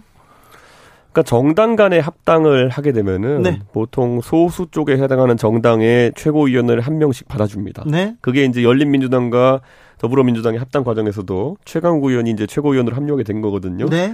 보통 그러니까 의석이 한 세석 정도 되는 정당이면 하나 정도 배려하는 게 맞습니다. 네. 그런데 이번에 안철수 대표께서 합당 과정에서 특별하게 부탁을 해서 제가 그러면 아 둘까지는 제가 생각해 보겠습니다라고 해서 이제 합의가 된 겁니다. 아, 이- 이준석 대표가 합의해 준 부분입니다. 예, 그런데 거기서 문제는 자 보통 그렇게 하는 취지는 국민의당의 당세가 약한 편이니까 그분들이 나중에 합당된 당에서 소외되지 않도록 국민의당 측 인사를 둘을 이제 추천하는 것이 맞는 얘기거든요. 네. 그런데 이번에 보면은 국민의당 출신 김윤 어, 전 서울시당 위원장과 예. 이번에 국민의힘 출신인 정점식 의원을 추천했어요. 정점식 검사 출신. 자, 그래서 제가 이제 국민의당 그 사람들 저도 아는 사람들이 있으니까 물어봤어요. 네. 아, 이거는 국민의당 사람들이 받아들일 수 있는 거냐? 국민의당의 그런 어떤 지금까지 안철수 대표랑 고생했던 분들이나 국민당을 위해서 고생했던 분들이 자기 몫으로 두 자리가 있는 건데 하나를 정점식 의원한테 이렇게 준다고 하면은 이게 논의된 거냐 그랬더니 논의된 바가 전혀 없대요. 국민의당에서는요. 예, 국민당 내에서는 처음 듣는 얘기다. 예. 그래가지고 어떻게 된 거냐. 그랬더니만은 그 당의 의원들이 현역 의원이 세 분 계시지 않습니까? 예. 버는이, 이태규, 그다음에 최연수. 네.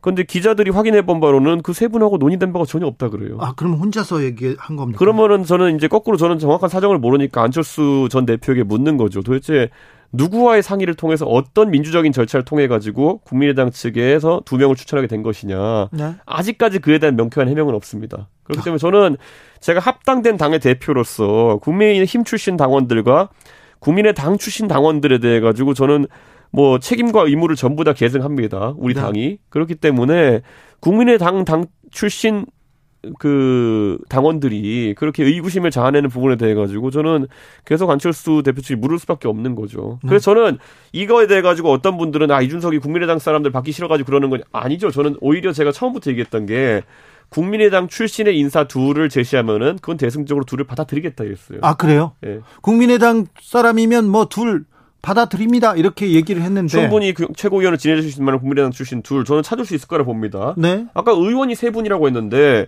의원 세 분 중에 두 분 해도 저는 괜찮아요. 누구도 국민의당 사람이면 괜찮은데 왜 국민의 힘 사람은 안 되는 겁니까? 라는 걸 그리고 국민의당 구성원들하고 협의도 안 했고. 예. 그러니까 저는 이건 의아한 거죠. 네. 이 윤핵관이라고도 볼 수 있습니다. 정점식 의원 뭐뭐 대통령하고 검사하고 친구였으니까요. 네. 그런데 이분은 안 되는 겁니까? 그럼? 정점식 의원은 국민의힘 당원이었고요. 그렇죠. 한 번도 당적을 변경한 게 없죠. 예. 그러니까 저는 이거야말로 이제 합당의 취지가 헷갈리는 거. 저는 국민의힘과 국민의당이 합당을 한 것이지 예. 이준석과 안철수가 합당한 게 아닙니다. 대표님 그냥 받아주면 안 될까요? 그냥 뭐 국민의힘이고 국민의당이 이제 합당했으니까. 그럴 거면 저한테 설명을 해야죠. 어떻게 이 절차가 된 건지를. 아, 그런데 최소한의 설명도 없습니다. 그런 얘기도 없어요? 아니 이렇게 되면 제가 어떻게 되냐면요. 국민의당 출신 우리 당 당원들에게 네. 제가 할 말이 없어집니다. 그리고 아. 국민의당 출신 우리 당 당원들은 여기에 대해서 반발하고 있어요. 당장 아 반발이 있습니까? 당장 어제 권은희 의원이 네. 뭐 언론에 인터뷰하면서 전혀 이런 상의 과정이 없었고 네. 그리고 합리적이지 않다는 이야기를 했고 예 예. 그리고 오늘도 보면은 머니투데이 언론에서 이제 인터뷰를 했는데 국민의당 측 의원인 것 같아요. 네. 근데 그분도 똑같은 이야기를 했고요. 전혀 듣지 못했다는 얘기는 계속 나오고 있습니다. 그러니까 이렇다면은 제가 어 안철수 전 대표가 그 당의 전 대표였던 건 맞지만은 네. 그렇다고 해서 이거를 어 월권 아니냐라고 지적할 수밖에 없는 거죠. 네. 안철수 의원이 또, 또 뜻을 굽히지 않겠다 얘기 나오는데 왜 이렇게 또 국민의힘 의원을 꼭 최고위원에 임명해야 된다고 보십니까? 그거라도 설명했으면 좋겠어요. 설명은 없습니까? 설명 없죠. 그러니까 무슨 뭐 이, 해명이 이거거든요. 네. 이제 국민의 당이 해체됐기 때문에 이걸 번복할 길이 없다 이러거든요. 근데 그런데- 자, 그건 뒤집어 말하면요. 국민의당이 이제 사실상 통합된 건 5월 2일인가 그래요. 네. 이 명단은 5월 13일인가 만들어진 걸로 알고 있거든요. 네. 그러면 애초에 국민의당이 없어진 상태에서 이 명단이 나온 거기 때문에 네. 명단 만들어질 때는 어떻게 만들어진 거냐. 네. 그러니까 이게 그 출생의 비밀이 풀리지 않은 명단이기 때문에 네. 누가 누구랑 상의해서 이 명단 만들었는지부터 밝히는 게 그럼 우선입니다. 알겠습니다. 네. 하, 정치는 좀 어렵군요. 이런 부분 다 명분이 있어야 되고 의미가 있어야 되고 아무튼 설명을 해야 되는데 설명을 안 하는 게 조금 이해가 안 됩니다. 자, 그런데요. 네. 어, 대선을 승리로 이끈 이준석 네. 바로 혁신으로 가겠다고 해서 먼저 그 민주당보다 집회한 민주당보다 먼저 혁신을 치고 나왔습니다. 그래서 민주당 쪽에서는 뭐 무릎 아이고 우리가 늦었다 이런 얘기도 했었는데 혁신위에 꾸려서 이렇게 굴러가는데 이 부분에 대해서 조금 당내에서 못마땅한 것 같습니다. 그리고 김기현 의원이 주도로 혁신 모임 또 만들었습니다. 민들레 친윤에서도 또 뭘 만든다고 하고요. 왜 이렇게 혁신 그룹이 막 나하고 생기는 건가요? 나머지는 공부 모임이고요. 네. 당에서 하는 혁신이라고 하는 거는 당 사무처의 어떤 지원을 받으면서 공적 활동할 수 있는 혁신에 대한 논의를 하는 그런 그룹입니다. 네. 그렇기 때문에 혁신위가 훨씬 더 정통성 있는 것이고 네. 다른 모임과의 경쟁 관계는 아닙니다. 그렇죠. 당 조직이죠. 지금 그렇기 때문에 조직이죠. 혁신위는 그리고 이번에 지금 혁신이 출범할 때 뭐 막 이런저런 공격이 있지 않았습니까? 뭐 사조직이니 뭐니 그랬는데 네. 지금 와서 본 구성된 명단 보시면 어디가 사조직이라는 건지 참 모르겠습니다. 네. 그러니까 애초에 최고위원 한 분이 한 명씩 추천해가지고 명단을 구성하기로 했는데 거기다 사조직이라는 이름을 붙여버리면은 최고위원들이 대 사조직입니까?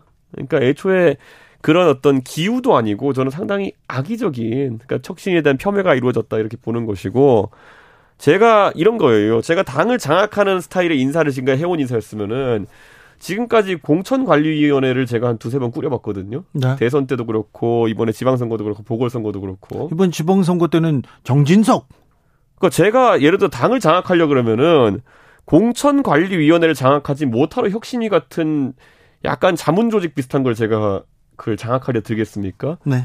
그러니까 저는 이거야말로 되게 이상한 그냥 음해였다. 네. 저는 이렇게 봅니다. 알겠습니다. 아무튼 배현진 최고가 당 혁신인데 당에서 만든 혁신인데 자잘한 사조직으로 오해받을 수 있다 이렇게 얘기하는 거는 아무도 오해 안 했어요. 그래요? 예, 누가 오해합니까? 배현진 최고만 합니까? 그러니까 그때 보면은 배현진 최고위원이 그 다른 분들이 추천하기 꺼려하는 것 같다 또는 그 좀 그렇게 주저하는 것 같다 이렇게 표현하셨거든요. 네. 배현진 의원이 그 말씀하셨을 때 나머지 최고위원들은 다 추천을 마친 상태였어요. 그래요? 배현진 최고만 안 했습니까? 뭐 유럽 갔다 오시고 이러면서 약간 정보가 느리셨던 것 같긴 한데 네. 그때 이미 다 구성 완료됐을 때였습니다. 그랬습니까? 네. 현안도 조금 여쭤보겠습니다. 어, 서해 공무원 피살 사건, 이거 국민의힘에서 TF팀 결성하기로 했는데요. 이 부분 어떻게 보시는지요? 저는요, 사실 그 민주당이 집권하던 시기에 피해자 지상주의, 유가족 중심주의를 항상 중간에 두고 이런 의문 사건에 대해서 대응해 왔던 게 기억납니다. 네. 그래서 잘 아시는 것처럼 5.18 같은 경우에는 전방위적으로 이제 어, 아직까지 의문이 풀리지 않은 사안에 대해 가지고 민주당이 계속 주장해 왔고 그리고 또 그 세월호 같은 경우에도 유족들의 마음이 풀릴 때까지 사실상 이것을 계속 조사하자는 취지로 문재인 정부 내내 조사했거든요. 그런데도 지금 아직 유족들께서는 밝혀지지 않은 부분이 있다고 생각하셔서 주장을 이어나가시는 건데 저는 지금 이 월북했다고 처음에 민주당이 주장했던 이 공무원 분이야말로 가장 풀리지 않은 미스테리들이 많은 사, 그런 사건 중에 하나입니다. 예를 들어서 저도 스쿠버 다이빙을 하는데 잠수복을 제대로 갖춰 입지 않고 30km를 헤엄쳐갈 생각을 했다는 것 자체가 어 저도 스쿠버 다이빙 한지 얼마 안 되지만 정상적인 사고가 아닙니다. 그게 만약 맞다고 한다면 네. 그건 그냥 죽으러 가는 겁니다. 그거는 특히 바다 수영이라고 하는 거는 조류에 밀리고 이런 것인데 네. 어떤 장구류 뭐 하다못해 물갈퀴도 없이 그렇게 갔다는 거는 저는 그거는 이해가 안 가는 것이고 이분이 다른 분도 아니고 해수부 공무원이고 바다에 익숙한 분인데 그런 판단했다는 것 자체가 안 믿겼기 때문에 정확한 정황이 뭔지를 파악하는 게 중요한데 다 누락되고 나중에 가가지고 이제 해경과 군의 발표만 믿어라 이런 상황까지 왔던 거거든요. 네. 저는 그래서 이거는 진상규명을 좀 하는 것도 나쁘지 않다 이렇게 생각합니다. 사실관계를 먼저 파악해보고 네. 그 다음에 이제 정쟁이 이어가도 되죠. 그렇죠. 저는 그래서 뭐 이런 겁니다. 그 저는 예전에 문재인 정부는 초기에 적폐청산 TF를 각 부처에 두고 사실 부처별로 실적을 올리라는 식으로 저인망식 이제 적폐청산했거든요. 저는 윤석열 정부에서 그렇게 한다 그러면은 저는 제가 반대하겠습니다. 근데 그게 아니라 이런 이슈화 이미 이슈화 되었던 사건들에 대해 가지고 어, 이제 살펴보는 것 아니면은 지난 정부에서 이미 기소가 되었거나 수사가 됐던 사안들에 대해 가지고 그런 수사를 이어나가는 것에 대해 가지고는 큰 문제가 없다고 보는 상황입니다. 어, 저 이재명 의원 관련된 뭐 수사가 지금 속도가 나고 있습니다. 그리고 문재인 정부 관련된 수사도 좀 있고요. 좀 수사가 이어지니까 이거는 사정 정국이다. 공안 정국 만들려고 한다. 민주당에선 얘기합니다. 그 과거에 적폐청산 TF도 제가 얘기했지만 문재인 정부 때 가장 큰 문제는 갑자기 청와대에서 무슨 캐비닛이 발견됐다고 하면서 거기서 문건이 나왔죠. 그러니까 새로운 사건들이 막 발굴돼 가지고 이제 막 그때부터 정권 초기에 수사가 시작되고 네. 이런 것들은 큰 저는 의문점이 있는 지점입니다. 네. 근데 만약에 윤석열 정부에서도 갑자기 여기서 캐비닛이 발견되었다. 그래서 적폐청산했다 이러면 제가 말릴 겁니다. 그거는 네. 너무나도 좀 인위적이고 자기적인 게 있기 때문에 네.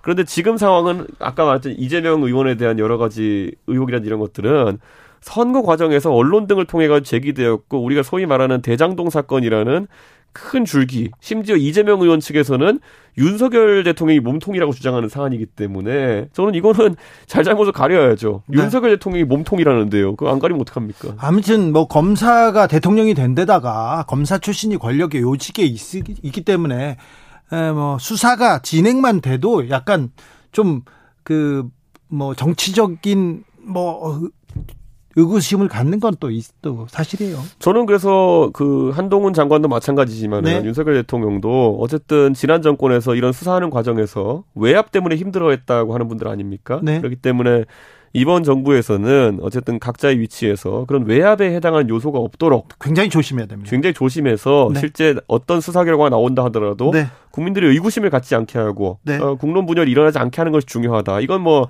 한동훈 장관도 윤석열 대통령도 너무 잘 알고 계신 부분일 거라 생각합니다. 그러니까요. 좀 그렇게 조심하고 우려가 크다는 것도 알아야 되는데요. 저 서해 공무원 피살 사건에 대해서 문재인 전 대통령 입장 밝혀라 이렇게 권성동 권성동 원내대표는 얘기했는데 같은 입장이십니까? 저는 문재인 대통령께서 뭔가를 지시했다는 어떤 정황이라든지 네. 아니면 뭐 예를 들어 우리가 의심하는 것처럼 은폐 시도가 있었는데 그게 청와대 아주 높은 곳에 지시가 내려왔다는 정황이 있기 전까지는 어 문재인 대통령에 대한 과도한 주장을 할 필요가 없다 네. 이렇게 생각합니다. 근데 권성동 원내대표가 그렇게 주장하는 것은 하도 이제 이 진실 규명에 대해 가지고 어 정치적으로 이제 몰아가다 보니까 네. 우상호 의원도 그렇고 그러다 보니까 좀 메시지가 정치적으로 좀 커지는 그런 경향성이 있는 것이지 네. 저는 수사라든지 이런 것들은 항상 단계를 밟아가야 된다. 네. 지금까지는 왜 그러면 군 내에서도 이런 것들 은폐 기도가 있었는지 이런 것들에 대해서 체- 개선이 정확히 확인되지는 않았기 때문에 네. 뭐 청와대 어디와 연관이 있다 이런 보도도 나왔지만 확인해야죠 먼저. 확인 사실 규명이 먼저인 것 같아요. 국방이나 정보위에서 사실 내용을 좀 파악해 보고 그 이후에 얘기를 해도 그러니까 어쩌면 문재인 대통령께서 이걸 지시했을 수도 있지만은 반대로 이걸 보고받는 입장이었을 수도 있어요. 예. 누군가가 만든 정보에 대해 가지고 대통령도 보고를 받는 입장이었다면은 네. 보고받은 게 잘못은 아니지 않았습니까? 예. 보고받고 어떤 지시를 내려가지고 결과를 바꾸려고 했다든지 이러면은 그건 큰 문제인데 그건 전혀 확인된 게 없습니다. 그때 네. 주장이 앞서 나가면 그것도 정치적 오해받을 수 있기 때문에 그렇죠. 저희도 그건 주의해야 됩니다. 정치권에서는 아무튼 말이 좀 앞서잖아요. 예. 네. 어, 한상혁 방통위원장 전현희 군- 어, 권익위원장 임기 관련해서 논란 어떻게 보십니까? 저는 이렇게 생각합니다. 사실 뭐 장관 같은 경우에는 사실 저희가 어 어떤 정부 출범과 함께 다 교체가 되는 것이 관례가 됐지만은 그런 장관급 위원장들이나 이런 분들에 대해 가지고는 사실 관례가 정확히 정립이 안 됐습니다. 네. 그렇기 때문에 이 부분은 뭐 한상혁 위원장 같은 특히 방통위원장 같은 경우에는 과거 정통부 장관이 하던 업무를 대행하는 겁니다. 네, 많이 그렇기 있죠. 때문에 정부의 정책 방향과 밀접한 영향이 있는 곳이기 때문에 그 부분에 본인이 정부가 생각한 철학을 구현할 수 있느냐에 대해서 본인이 판단해 봐야 될 것으로 이제 보이고 전현희 위원장 같은 경우에는 애초에 정치인 출신이다 보니까 권익위의 업무 수행이 있어가지고 뭐 그때 부동산 건도 그렇고 오해를 많이 받았던 것이 사실입니다. 그때도 그래서 뭐 어떻게 여야 동수로 부동산 관련해서 문제 있다고 발표할 수가 있느냐 뭐 이런 것들 네. 그런 논란이 있었기 때문에 이런 말이 나오는 거다 생각합니다. 네.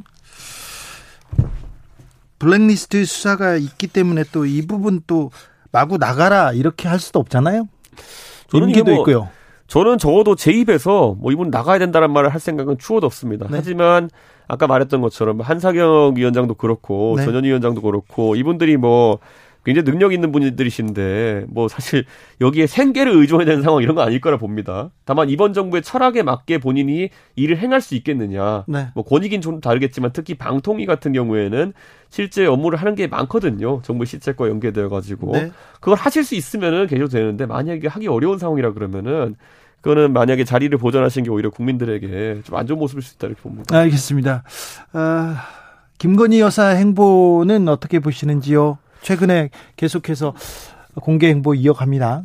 저는 선거 과정부터 김건희 여사의 행보는 오히려 대중적으로 많이 노출됐을 때 어, 오히려 호감을 살 수 있는 부분이 있을 거다. 네. 지금까지 부정적으로 묘사했던 것보다 특히 본인의 전문성을 살려가지고 활동할 수 있는 분야들을 많이 했으면 좋겠다라는 네. 얘기를 했는데 저는 그 컨셉에 맞춰서 활동한다면 큰 문제는 없을 것이다. 이렇게 보는 것이고 어, 지금 다만 이제 우리가 공약으로 제2부속실 폐지를 공언했기 때문에 그런 어떤 공적인 어, 지원을 받지 못하는 상황 속에서 그래도 공적 지원을 해서 이런 좀 위기 어, 관리는 해야죠. 저는 이 위기 관리라는 것이 소위 뭐 어떤 행동에 대한 관리 이런 것보다도 네. 영부인의 동선이라든지 아니면 영부인의 일정 관리라는 것은 사실 경호나 아니면 안보 차원에서 굉장히 중요합니다. 네. 그렇기 때문에 저는 그런 부분은 좀 체계적인 관리가 필요할 수도 있겠다. 근데 그것이 꼭 제2부속실 형태의 과거의 조직일 필요는 없겠다. 이런 생각 정도를 하고 있습니다. 알겠습니다. 민주당의 최근 흘러가는 거 보면 어떤 어떤 생각 드세요? 뭐 우상호 의원님께서 참 어려운 역할을 맡으셨습니다. 네. 특히 저는 우리 당도 예전에 비대위의 비대위를 해본 적이 있지만은 네. 비대위의 비대위는 성공하기 어렵습니다. 사실 네. 비대위라는 게 비상한 상황이고 네. 첫 번째 비대위에 소위 많은 것을 투자해서 집어넣어서 만드는 비대위거든요. 네. 근데 그것을 실패 이후에 하는 비대위라고 하는 것은 독이 든 성배와도 마찬가지인 것인데 저는 그렇다고 해서 어 우상호 의원이 어 지금 전당대회 준비하는 역할에만 본인의 역할을 그친다고 한다면은 당내 분란을 좀 막아내기 힘들 것이다. 네. 그런 생각을 합니다. 두 달 후 민주당 어떻게 예상하세요? 저는 민주당 대표가 누가 되는지 보다도요. 네. 민주당이 이제 합리적 야당으로서 존재할 것이냐 아니면은 제가 과거에 어 지적했던 것처럼 굉장히 트렌디한 180석 정의당 같은 느낌으로 갈 것이냐. 180석 정의당이요? 그러니까 정의당은 진보 정당으로서의 그런 어떤 색채가 강한 곳이고 네. 그런 아젠다 위주의 정당을 가는 곳인데 그 정당에서 노동이나 아니면 인권 이런 문제가 사라지고 어느 순간 젠더라든지 아니면 이런 문제만 남아가지고 네. 정당의 색이 완전 바뀌어버렸어요. 네. 제가 묘사하지만은 노회찬 의원이라든지 아니면 뭐 담병호 의원 옛날에 네. 아니면 권영길 의원 그리고 뭐 강기가 이런 분들이 주도하던 시절의 민주노동당과 지금 뭐 장혜영, 류호정 뭐 이런 분들이 주도하는 어, 정의당은 완전히 색깔이 다르거든요. 네, 네. 네, 그렇기 때문에 저는 오히려 보편적인 노동이나 아니면 인권의 가치를 띄우는 정의당이 계속 있었으면 어땠을까 하는 생각 가끔 합니다. 네. 그런데 민주당도 최근에 보면은 이 사실 영토가 넓은 당이에요. 네. 그 범진보적인 아젠다를 다 다룰 수 있는 당인데 최근 보면 뭐 개딸이니 뭐니 이렇게 해가지고 참 편협한 아젠다를 다루는 것 같아가지고 제가 이렇게 말씀드릴게요.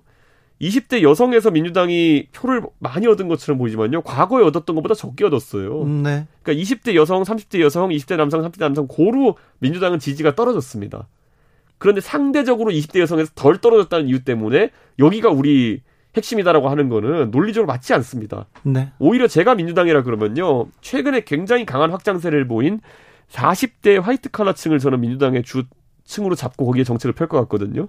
근데 민주당은 20대 여성이 20대 남성보다 적게 표가 떨어졌기 때문에 여기가 우리 주지층이다? 이거는 굉장히 희한한 전략입니다. 네. 그, 그 부분에 대해서는 동의하는 사람 많습니다. 20대, 30대가 민주당을 지지했었죠. 지금 것은. 근데 지금은 아니지 않습니까? 옛날에는 거의 8대 2로 자유한국당은 예전에 막 20대 30대 6% 했던 때도 있어요. 네. 그때 80% 이상 지지를 갖고 있던 민주당이 네. 지금 와서 우리가 여, 20대 여성에서 한 50 몇 퍼센트 갖고 있으니까 여기가 핵심이다라고 하는 거는 네. 바뀐 그 변화값을 모르는 거예요. 네. 거기서도 떨어졌어요. 20대 여성에서도. 비대위원으로 처음 이준석 대표가 출근할 때 그때 젊은 사람들 막 손가락질 했잖아요. 예, 예. 그랬죠. 지금은 안 그렇죠? 그러니까 그때야 다들 제 역할이 뭔지에 대해서 제한적이고 단기적인 역할이 있을 거라 생각했겠죠. 근데 네. 지금은 이제 10년간 저를 보면서 그게 아니라 파악했을 거니까요. 알겠습니다. 예. 마, 지막으로 윤석열 대통령이 출, 출근 길에서 한마디씩 하는 거 네. 굉장히 뭐 소통한다, 국민들한테 다가갔다 이런 얘기도 하지만 걱정이 되는 건 좀 사실이죠. 저는 걱정보다도 어 이런 게 있습니다. 저도 언론인들과 항상 백브리핑 이런 식으로 소통을 하지만은 네. 질문의 어쨌든 세밀도라고 해야 될까요? 이런 게 높아질수록 준비하는 사람도 긴장도를 가지고 준비합니다. 네. 근데 지금은 보면은 평론에 해당하는 것들을 물어보는 것들이 있어요. 네. 이거에 대해서 어떻게 생각하십니까? 이런 것들보다는 조금 더 고난이도의 질문을 준비했을 때 대통령께서 그거에 대한 긴장감을 좀 느끼면서 더욱더 의미 있는 그런 어떤 어, 국가 정책에 대한 그 홍보나 이런 게 되지 않을까 생각합니다. 네. 내일 모레 윤리위 걱정 안 해도 됩니까? 저는 뭐 별다른 걱정은 안 하고 있습니다. 네, 알겠습니다. 여기까지 들을까요? 예. 이준석 국민의힘 대표였습니다. 감사합니다. 예, 감사합니다. 정치 피로, 사건 사고로 인한 피로, 고달픈 일상에서 오는 피로. 오늘 시사하셨습니까? 경험해 보세요. 들은 날과 안 들은 날의 차이. 여러분의 피로를 날려줄 저녁 한 끼 시사. 추진우 라이브.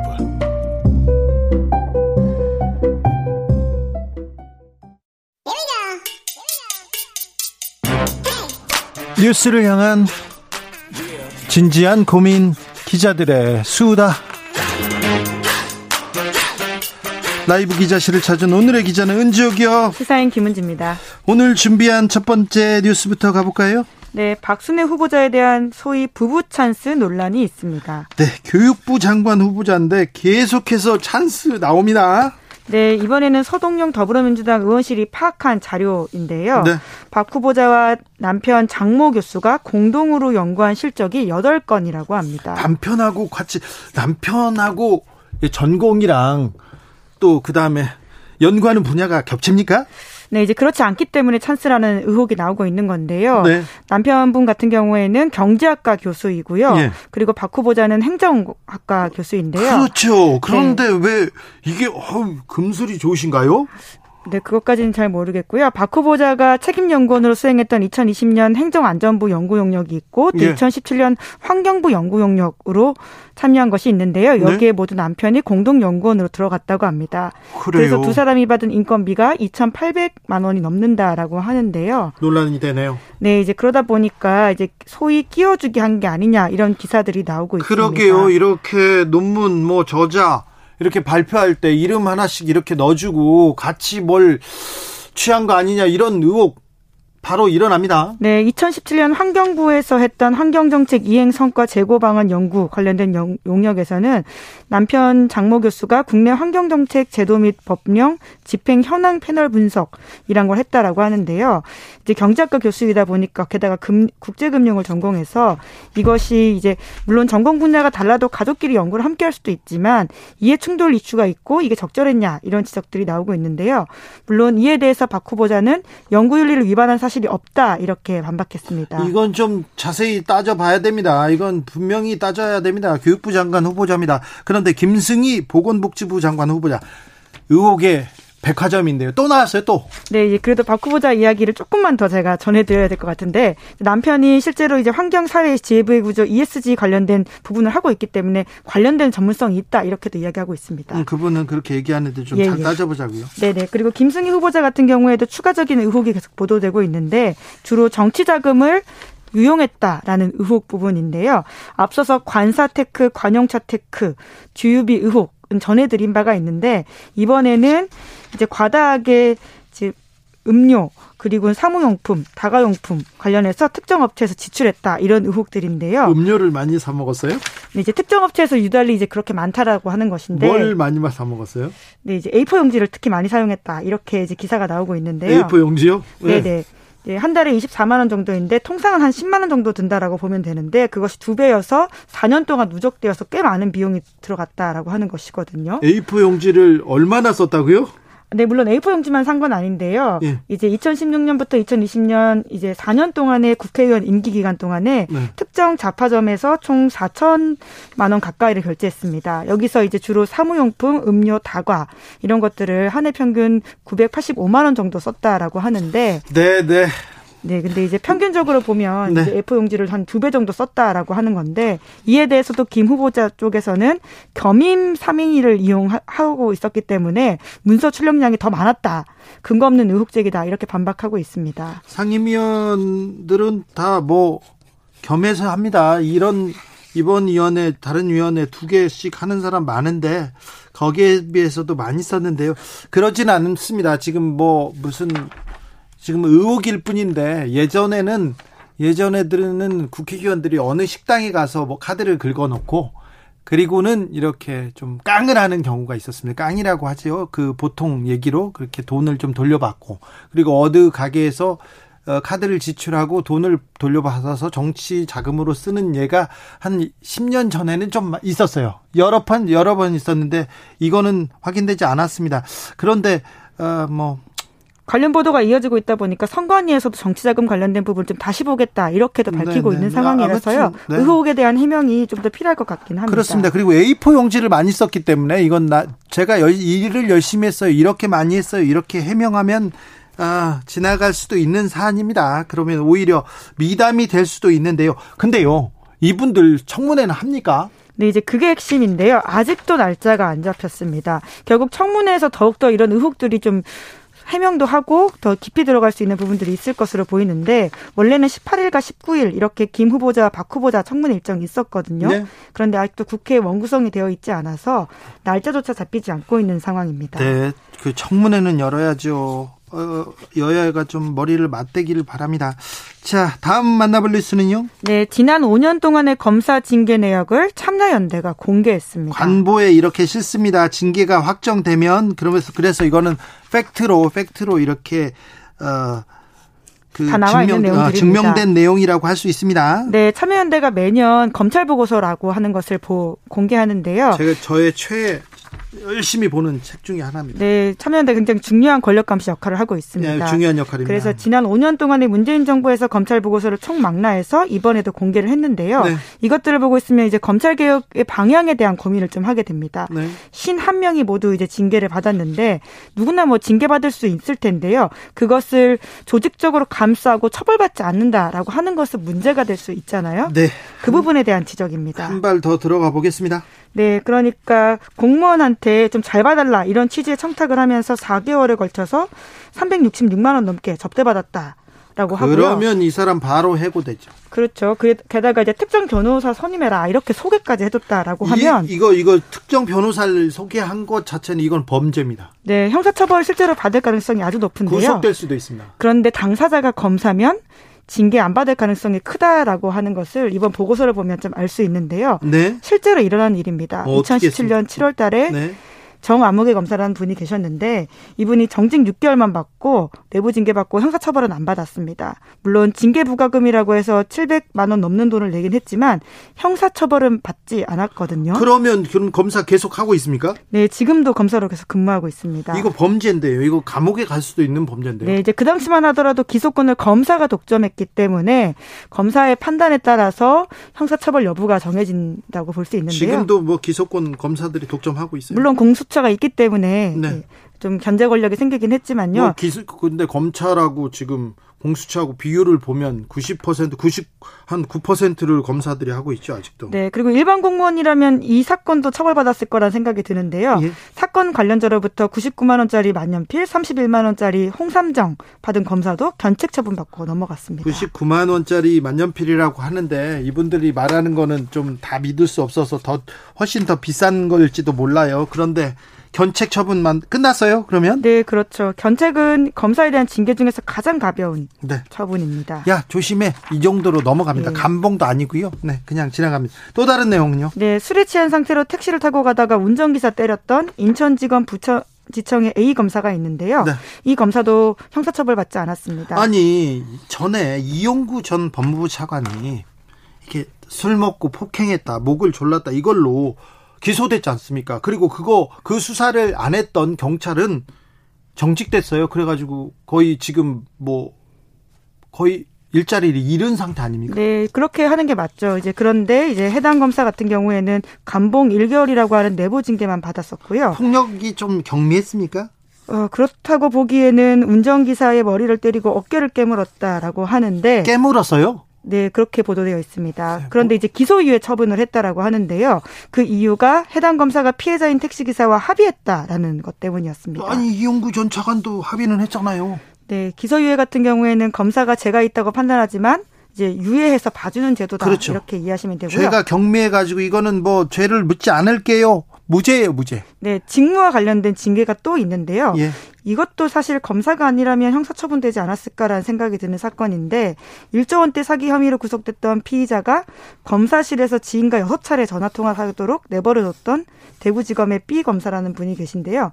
이분도 직무를 게을리했다라는 이유로 견책 처분 받았습니다. 이분 직무를 게을리한 게 아니라 자기가 그 피의자를 검사방에 불러요. 그리고 전화를 시킨 거예요. 제가 취재를 하는데 깜짝 놀란 경우가 있는데 가- 구속됐어. 구속된 분인데 가- 감옥 간 사람이 전화를 했더라고요. 아니 근데 어디서 전화했어요? 어떻게 검사방에서 검사방에서 만나자는 거예요. 그래서 가봤더니 검사가 막 상점 받듯이 이렇게 이렇게 하면서 전화도 하고 거기서 맛있는 것도 시켜 먹고 검사방에서 그러던 일이 있었어요. 근데 아직도 그런 일이 있었다고요?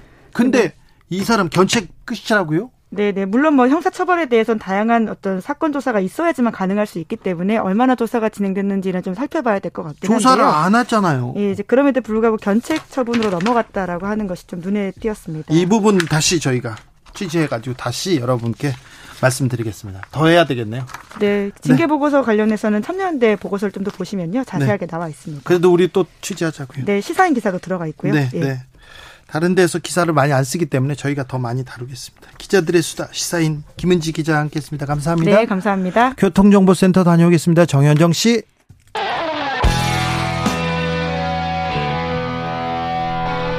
스치기만 해도 똑똑해진다. 드라이브 스루 시사 주진우 라이브.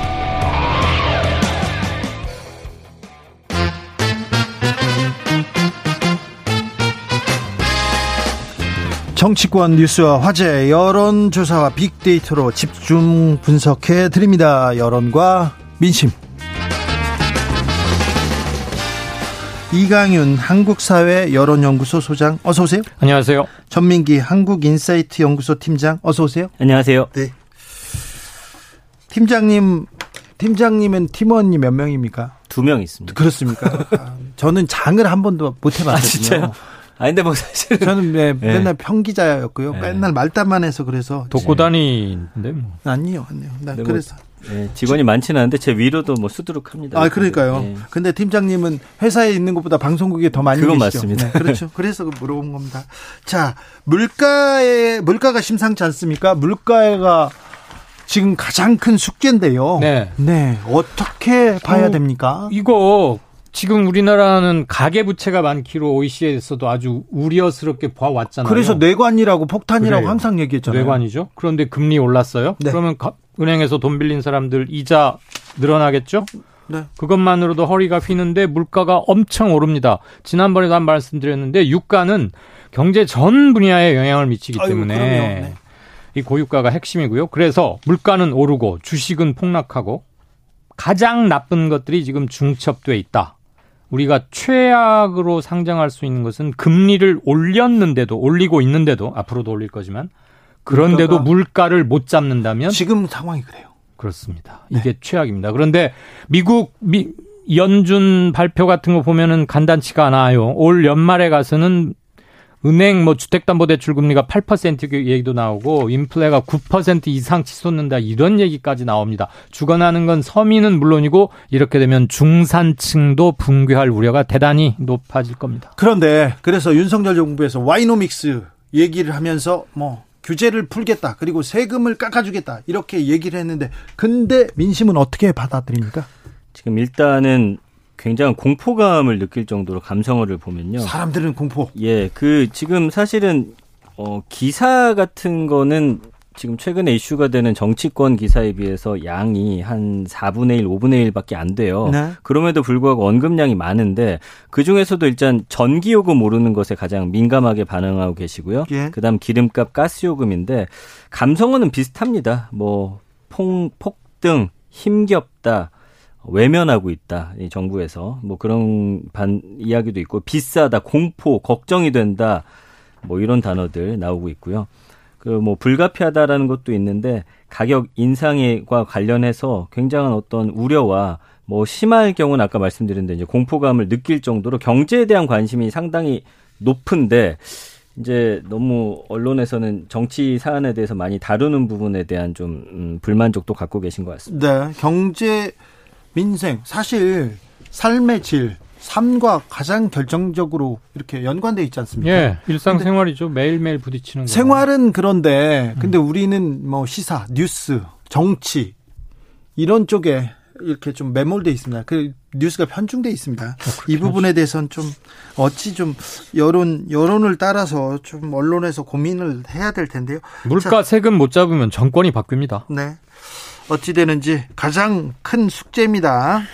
문재인 전 대통령 양산사주 앞에서는 연일 시위 계속되고 있습니다. 윤석열 대통령 자택 앞에서도 맞불 시위 이어지고 있습니다. 사주 앞 집회에 대해서 여론은 어떻게 보고 있습니까? 이것만 따로 떼놓고 조사를 한 것은 없습니다. 이게 아? 일단 집회 및 시위에 관한 것은 헌법이 보장하는 자유. 자유잖아요. 네. 저는 이런 생각이 들어요. 맞불 집회 이건 다분히 그 뭐 장군폭 뭐죠? 장군 멍군 하는 것 네. 같은 그런 것 같은데 신고된 대로 집회나 시위가 이루어지고 있는지를 명확히 적용만 해도 도를 넘는 그리고 주변 주민들이 피해를 호소하고 뭐 정신과까지 다니신다는 거 아닙니까? 시골의 어르신들이 특히 양산 그 동네. 그래서 뭐 소음이 있잖아요. 65데시벨 이상이면은 못 하게 돼 있고 이런 것들. 그렇게 해야지 이렇게 된다고 뭐 헌법의 자유를 우리가 법- 법률로 제한하는 그런 걸 또 낼 수는 없는 거 아닙니까? 네. 시위 문화가 바꾸는 계기로 삼아야 되고 이것을 획책하고 조장하는 정치권에 대해서는 시민들의 압력이 행사되어야 한다고 봅니다. 음, 알겠습니다. 민심도 움직입니까? 지금 뭐 집회 관련해서는 보수 단체와 맞불 집회가 가장 큰 연관어거든요. 네. 근데 보면 부정 반응이 74%예요. 상식으로 생각했을 때 이거는 굉장히 불법이고 명예를 훼손하는 것이고 주변 분들에겐 고통스러운 것이다. 특히나 욕설 쏟아내는 부분에 대해서 대다수의 국민은 옳지 않은 행동으로 보고 있거든요. 네. 일부만 정상적인 것이고 괜찮다라고 표현하고 계신데 거의 한 80% 가까운 여론은 하지 말아야 된다라는 말씀하고 계십니다. 네. 윤석열 대통령 그리고 김건희 여사에 대한 반응은 어떻게 좀 비교가 있, 뭐 네. 좀 있습니까? 저희가 KSY가 오늘 아침에 발표한 조사인데요. 네. 어, 개요를 우선 짧게 먼저 말씀드리겠습니다. 10, 아, 6월 17일, 18일 전국 성인 남녀 1000명 대상으로 조사했고요. 자동응답 방식 100%, 표본오차 95%, 신뢰 수준 플러스 마이너스 3.1%포인트, 응답률 5.9%입니다. 중앙선거 여론조사심의위원회 홈페이지 보시면 네, 되고요. 자세한 내용은요. 네. 대통령 부인을 보좌할 제2부속실을 윤석열 후보가 네. 후보 당시에 지금 네. 대통령이 폐지하겠다고 공약, 공약 했고 대통령실에서 기구 없앴지 않습니까? 네. 그런데 그 뒤로 계속 논란이 나오고 공사 구분이 안 된다 등등 비판이 많아지니까 어떻게 해야 되겠습니까? 영부인 대통령 부인을 보좌할 제2부속실 만들까요? 어떻게 생각하세요? 그랬더니 찬성 45.8% 만들자. 네. 네. 뭐 만들 것까지는 없는 것 같은데 좀 더 두고 보자 40.8% 오차 범위 내에서 부활시켜야 되겠다 그런 기구가 필요하다고 했는데 특이한 것은 국민의힘 지지층이거나 네. 보수 성향이거나 지난 대선에서 윤석열 후보에게 투표했던 층에서 제2부속실 만들어야겠다. 이대로 두면 자꾸 뭐 걱정되고 우려될 일이 많이 나온다. 네. 이런 응답을 보였습니다. 네. 평균보다 훨씬 높은 50%대 후반에서 부속실 만들자는 적극적으로 좀. 만들었으면 좋겠다 이렇게 뭔가. 계속 걱정이 된다는 얘기겠죠. 네. 네. 그, 어, 빅데이터 상에서는 지금 윤석열 대통령 지난주랑 부정 비율이 거의 비슷합니다. 큰 변화가 없는 상황이고요. 지지하는 분들이 강하게 뒷받침을 하면서 부정 비율을 끌어내리는 걸 막고 있습니다. 지지하다라는 단어 하나가 긍정 감성으로 잡히고요. 그 외에 뭐 차별이나 우려, 어, 후진, 오히려 지금 음, 정치가 후진하고 있다, 이상하다, 한심하다 이런 단어들 표현이 되고 있거든요. 네. 그러나 뭐 전체 여론을 뭔가 뒤집을 만한 큰 이슈는 지금 빅데이터 상에서는 그렇게 잡히고 있지는 않습니다. 네. 예전과 그냥 비슷한 그런 반응으로 쭉 가고 있습니다. 김건희 여사 조용한 행보 한다더니 지금 매일 일정을 많이 수행하고 있다 이러면서 좀 네. 비판하는 어, 비판의 목소리가 민주당 주변에서 나왔는데 그 민심은 부분- 어떻습니까? 그 부분에 대해서는 제가 계속 짚어드리는 건데 김건희 여사 같은 경우는 활동을 하면 할수록 부정 비율이 올라가고 있거든요. 이 부분에 대해서는 좀 국민의힘이나 그 대통령실에서 생각해 볼 부분이 아닌가. 네. 그래서 보시면은 뭐 논란이라든지 의혹, 가짜, 심각한 문제다. 그러니까 대통령보다도 관심받고 있는 그 김건희 여사가 혹시라도 실수하지 않을까? 뭐 이런 것들이 정권에 좀 부담이 되지 않을까? 이런 좀 우려를 많이 하고 계세요. 그래서 부정 비율이 72%로 대통령보다도 한 5에서 10% 가량 높게 나오고 있는 그런 현실입니다. 네. 퍼센트 포인트. 네.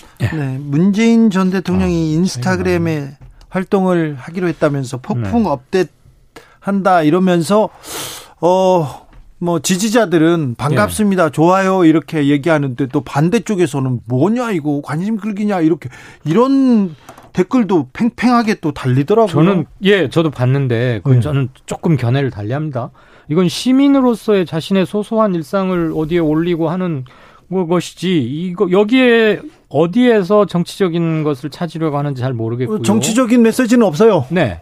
그런데 잊혀지기를 원했던 대통령이 왜 뭐 상추 따고 그 반려견하고 노는 사진을 올리느냐? 그거하고 잊혀지는 건 전혀 상관없는 거 아닙니까? 저는 그래서 네. 일각에서 SNS를 뭐 폭풍 업댓 네. 이렇게 하는 제목에도 이미 어떤 의도가 좀 개입된 게 아닌가 그런 개인적 느낌을 가졌습니다. 어, 언론 그 언론에서 제목에 잊혀진다더니 이게 먼저 붙어 있어요. 그러니까 좀 의도가 있다고 볼 수도 네. 있죠. 제목 장사인데 예. 네, 온당치 않아 보입니다. 그러니까 언급량이 많지 않다는 건 국민들은 사실은 어, 일정 부분 뭐 그건 개인의 생활 아니냐 이렇게 저는 동의한다고 보여지고요. 아, 언급량이 많지는 않군요. 많지는 않습니다. 지금 천 건이 꽤 채안 되거든요. 아, 기사 그래요? 몇 개만 그런 게 예. 나왔군요. 아, 그러니까 이제 대신 부정 비율이 이제 60%로 높은 건 음. 좀 어, 반대하는 분들이 좀 강한 의사를 네. 좀 남기고 있다. 그러나 국민들은 큰 관심을 갖지 않는다. 네. 왜냐하면 뭐 대통령들 해외에서도 그렇고 SNS 네. 활동 많이 하기 때문에 이 부분이 나쁘다라고 지적하는 건 없습니다. 저 전 팀장님, 네. 음, 김건희 여사의 언급량이 네. 굉장히 다른 정치인보다 훨씬 관심이 크죠. 누구 어떤 분의 음. 어떤 정치인의 저기 언급량이 큰가요? 자, 지금 쭉 정리를 네. 해볼게요. 일주일로만 놓고 보면 일단 윤석열 대통령이 한 18만 건 정도, 네. 이재명 의원 이 한 17만 건 정도, 오 그래요. 한동훈 이제 장관이 일주일에 4만, 역시. 네. 음. 그리고 이준석 어, 대표가 2만 정도인데, 아 그래요. 예, 김건희 여사가 6만 건이에요. 어, 네. 그러면 사실은 그 양당에 어떻게 보면은 어 대통령과 전 이제 그 후보였던 후보. 두 사람 빼놓고는 네. 모든 정치인들보다도 가장 많은 언급이 되고 있다라고 좀 보여지거든요. 네. 기사량으로 봤을 때는 이 다섯 명 중에 양 자체는 네 번째입니다. 순위는. 네. 그러나 언급이 많이 되고 있다라는 건 그만큼 파급 효과가 있다라고 봐야 되겠죠. 그렇죠. 어떻게 보시는지요? 이것도 first lady effect인가요? 아니요. 김건희 여사는 특별히 관심을 많이 받는 것 같습니다. 예. 선거 전부터 그랬고요. 네. 여러 가지 구설과 논란이 있었고 사과도 했고 그리고 무엇보다도 본인 스스로 그리고 대통령 부인 남편이자 대통령인 윤석열 후보도 내조만 하겠고 영부인이란 말도 없앴는데도 불구하고 취임 후 한 달을 조금 넘기면서 양상이 사뭇 다르니까 그런데 그게 smooth하게 잘 넘어가고 많은 사람들이 수긍할 수 있고 끄덕거릴 수 있다면 모르겠는데 공사 구분 논란 등을 통해서 계속 구설이 잇따르니까 뭔가 변화가 필요한 거 아니냐. 그래서 저기 언급도 이렇게 많아지는 게 아닌가 싶습니다. 네. 윤석열, 이재명을 빼고는 6만이라면 압도적으로 많네요. 이준석 조금 전에 출연한 이준석 당대표도 엄청난 뉴스메이커인데 이준석 후보, 이준석 대표 2만 건, 김건희 여사 6만 건, 무려 한- 3배입니다. 어 그러니까요. 한동훈은 2인자라는데 4만. 네. 이인자 아무튼 이준석 대표보다 한동훈 장관이 언급량이 많다는 거는 굉장히 놀랍습니다. 네, 그건 뉴스네요. 네. 특별히 어, 저 보수 진영에서 한동훈 장관 관련된 기사가 나오거나 말이 나오면 그렇게 좋아한다면서요. 글쎄요, 뭐 그 부분은 제가 뭐 확인할 수는 없습니다만 네. 그래도 일단 이야기가 나오면 여기는 이제 뭐 인사 관련해서도 계속 거론이 되고 네. 찬반하는 입장에서 좀 첨예하게 붙을 수밖에 없는 그런 좀 사안들이 그렇죠. 많지 않나라는 네. 생각이 듭니다. 네. 김건희 여사가 훨씬 많다는 거 이거는 아, 뉴스입니다. 뉴스입니다. 네네. 네. 그것도 이준석 대표보다 두 배 아, 많다고요? 좋은 쪽으로 많아야 되는데 네. 거기까지만. 네, 알겠습니다. 이순덕님께서 서민들 너무 힘들어요. 살기 어렵습니다. 이렇게 얘기하는데 아무튼 민생 경제를 챙기는 그런 움직임이 네 국회에서 보여주지 않습니다. 정치권에서도 거기에 대해서는 노력하는 모습 보여주지 않고 있어서 정부 여당도 문제고 지금 예. 주 기자가 잘 지적하셨지만 비상경제 회의를 하는데 대통령도 국무총리도 거기 참석지 않았습니다. 예. 그건 좀 문제가 있죠. 그런 얘기는 별로 없어요. 그러니까 일단 기사량에서만 봐도 경제 관련 기사가 일주일 동안 뭐 1,500에서 2,000개인데 지금 김건희 여사 관련한 게 4,720개, 네. 이준석 대표 8,990개 정도니까 네. 그 비율 자체도 국민의 관심사보다는 좀 다른 쪽으로 옮겨져 있지 않나 생각이 듭니다. 여론과 민심 읽어봤습니다. 이강윤 소장님, 전민기 팀장님 감사합니다. 고맙습니다. 안녕히 계십시오. 네.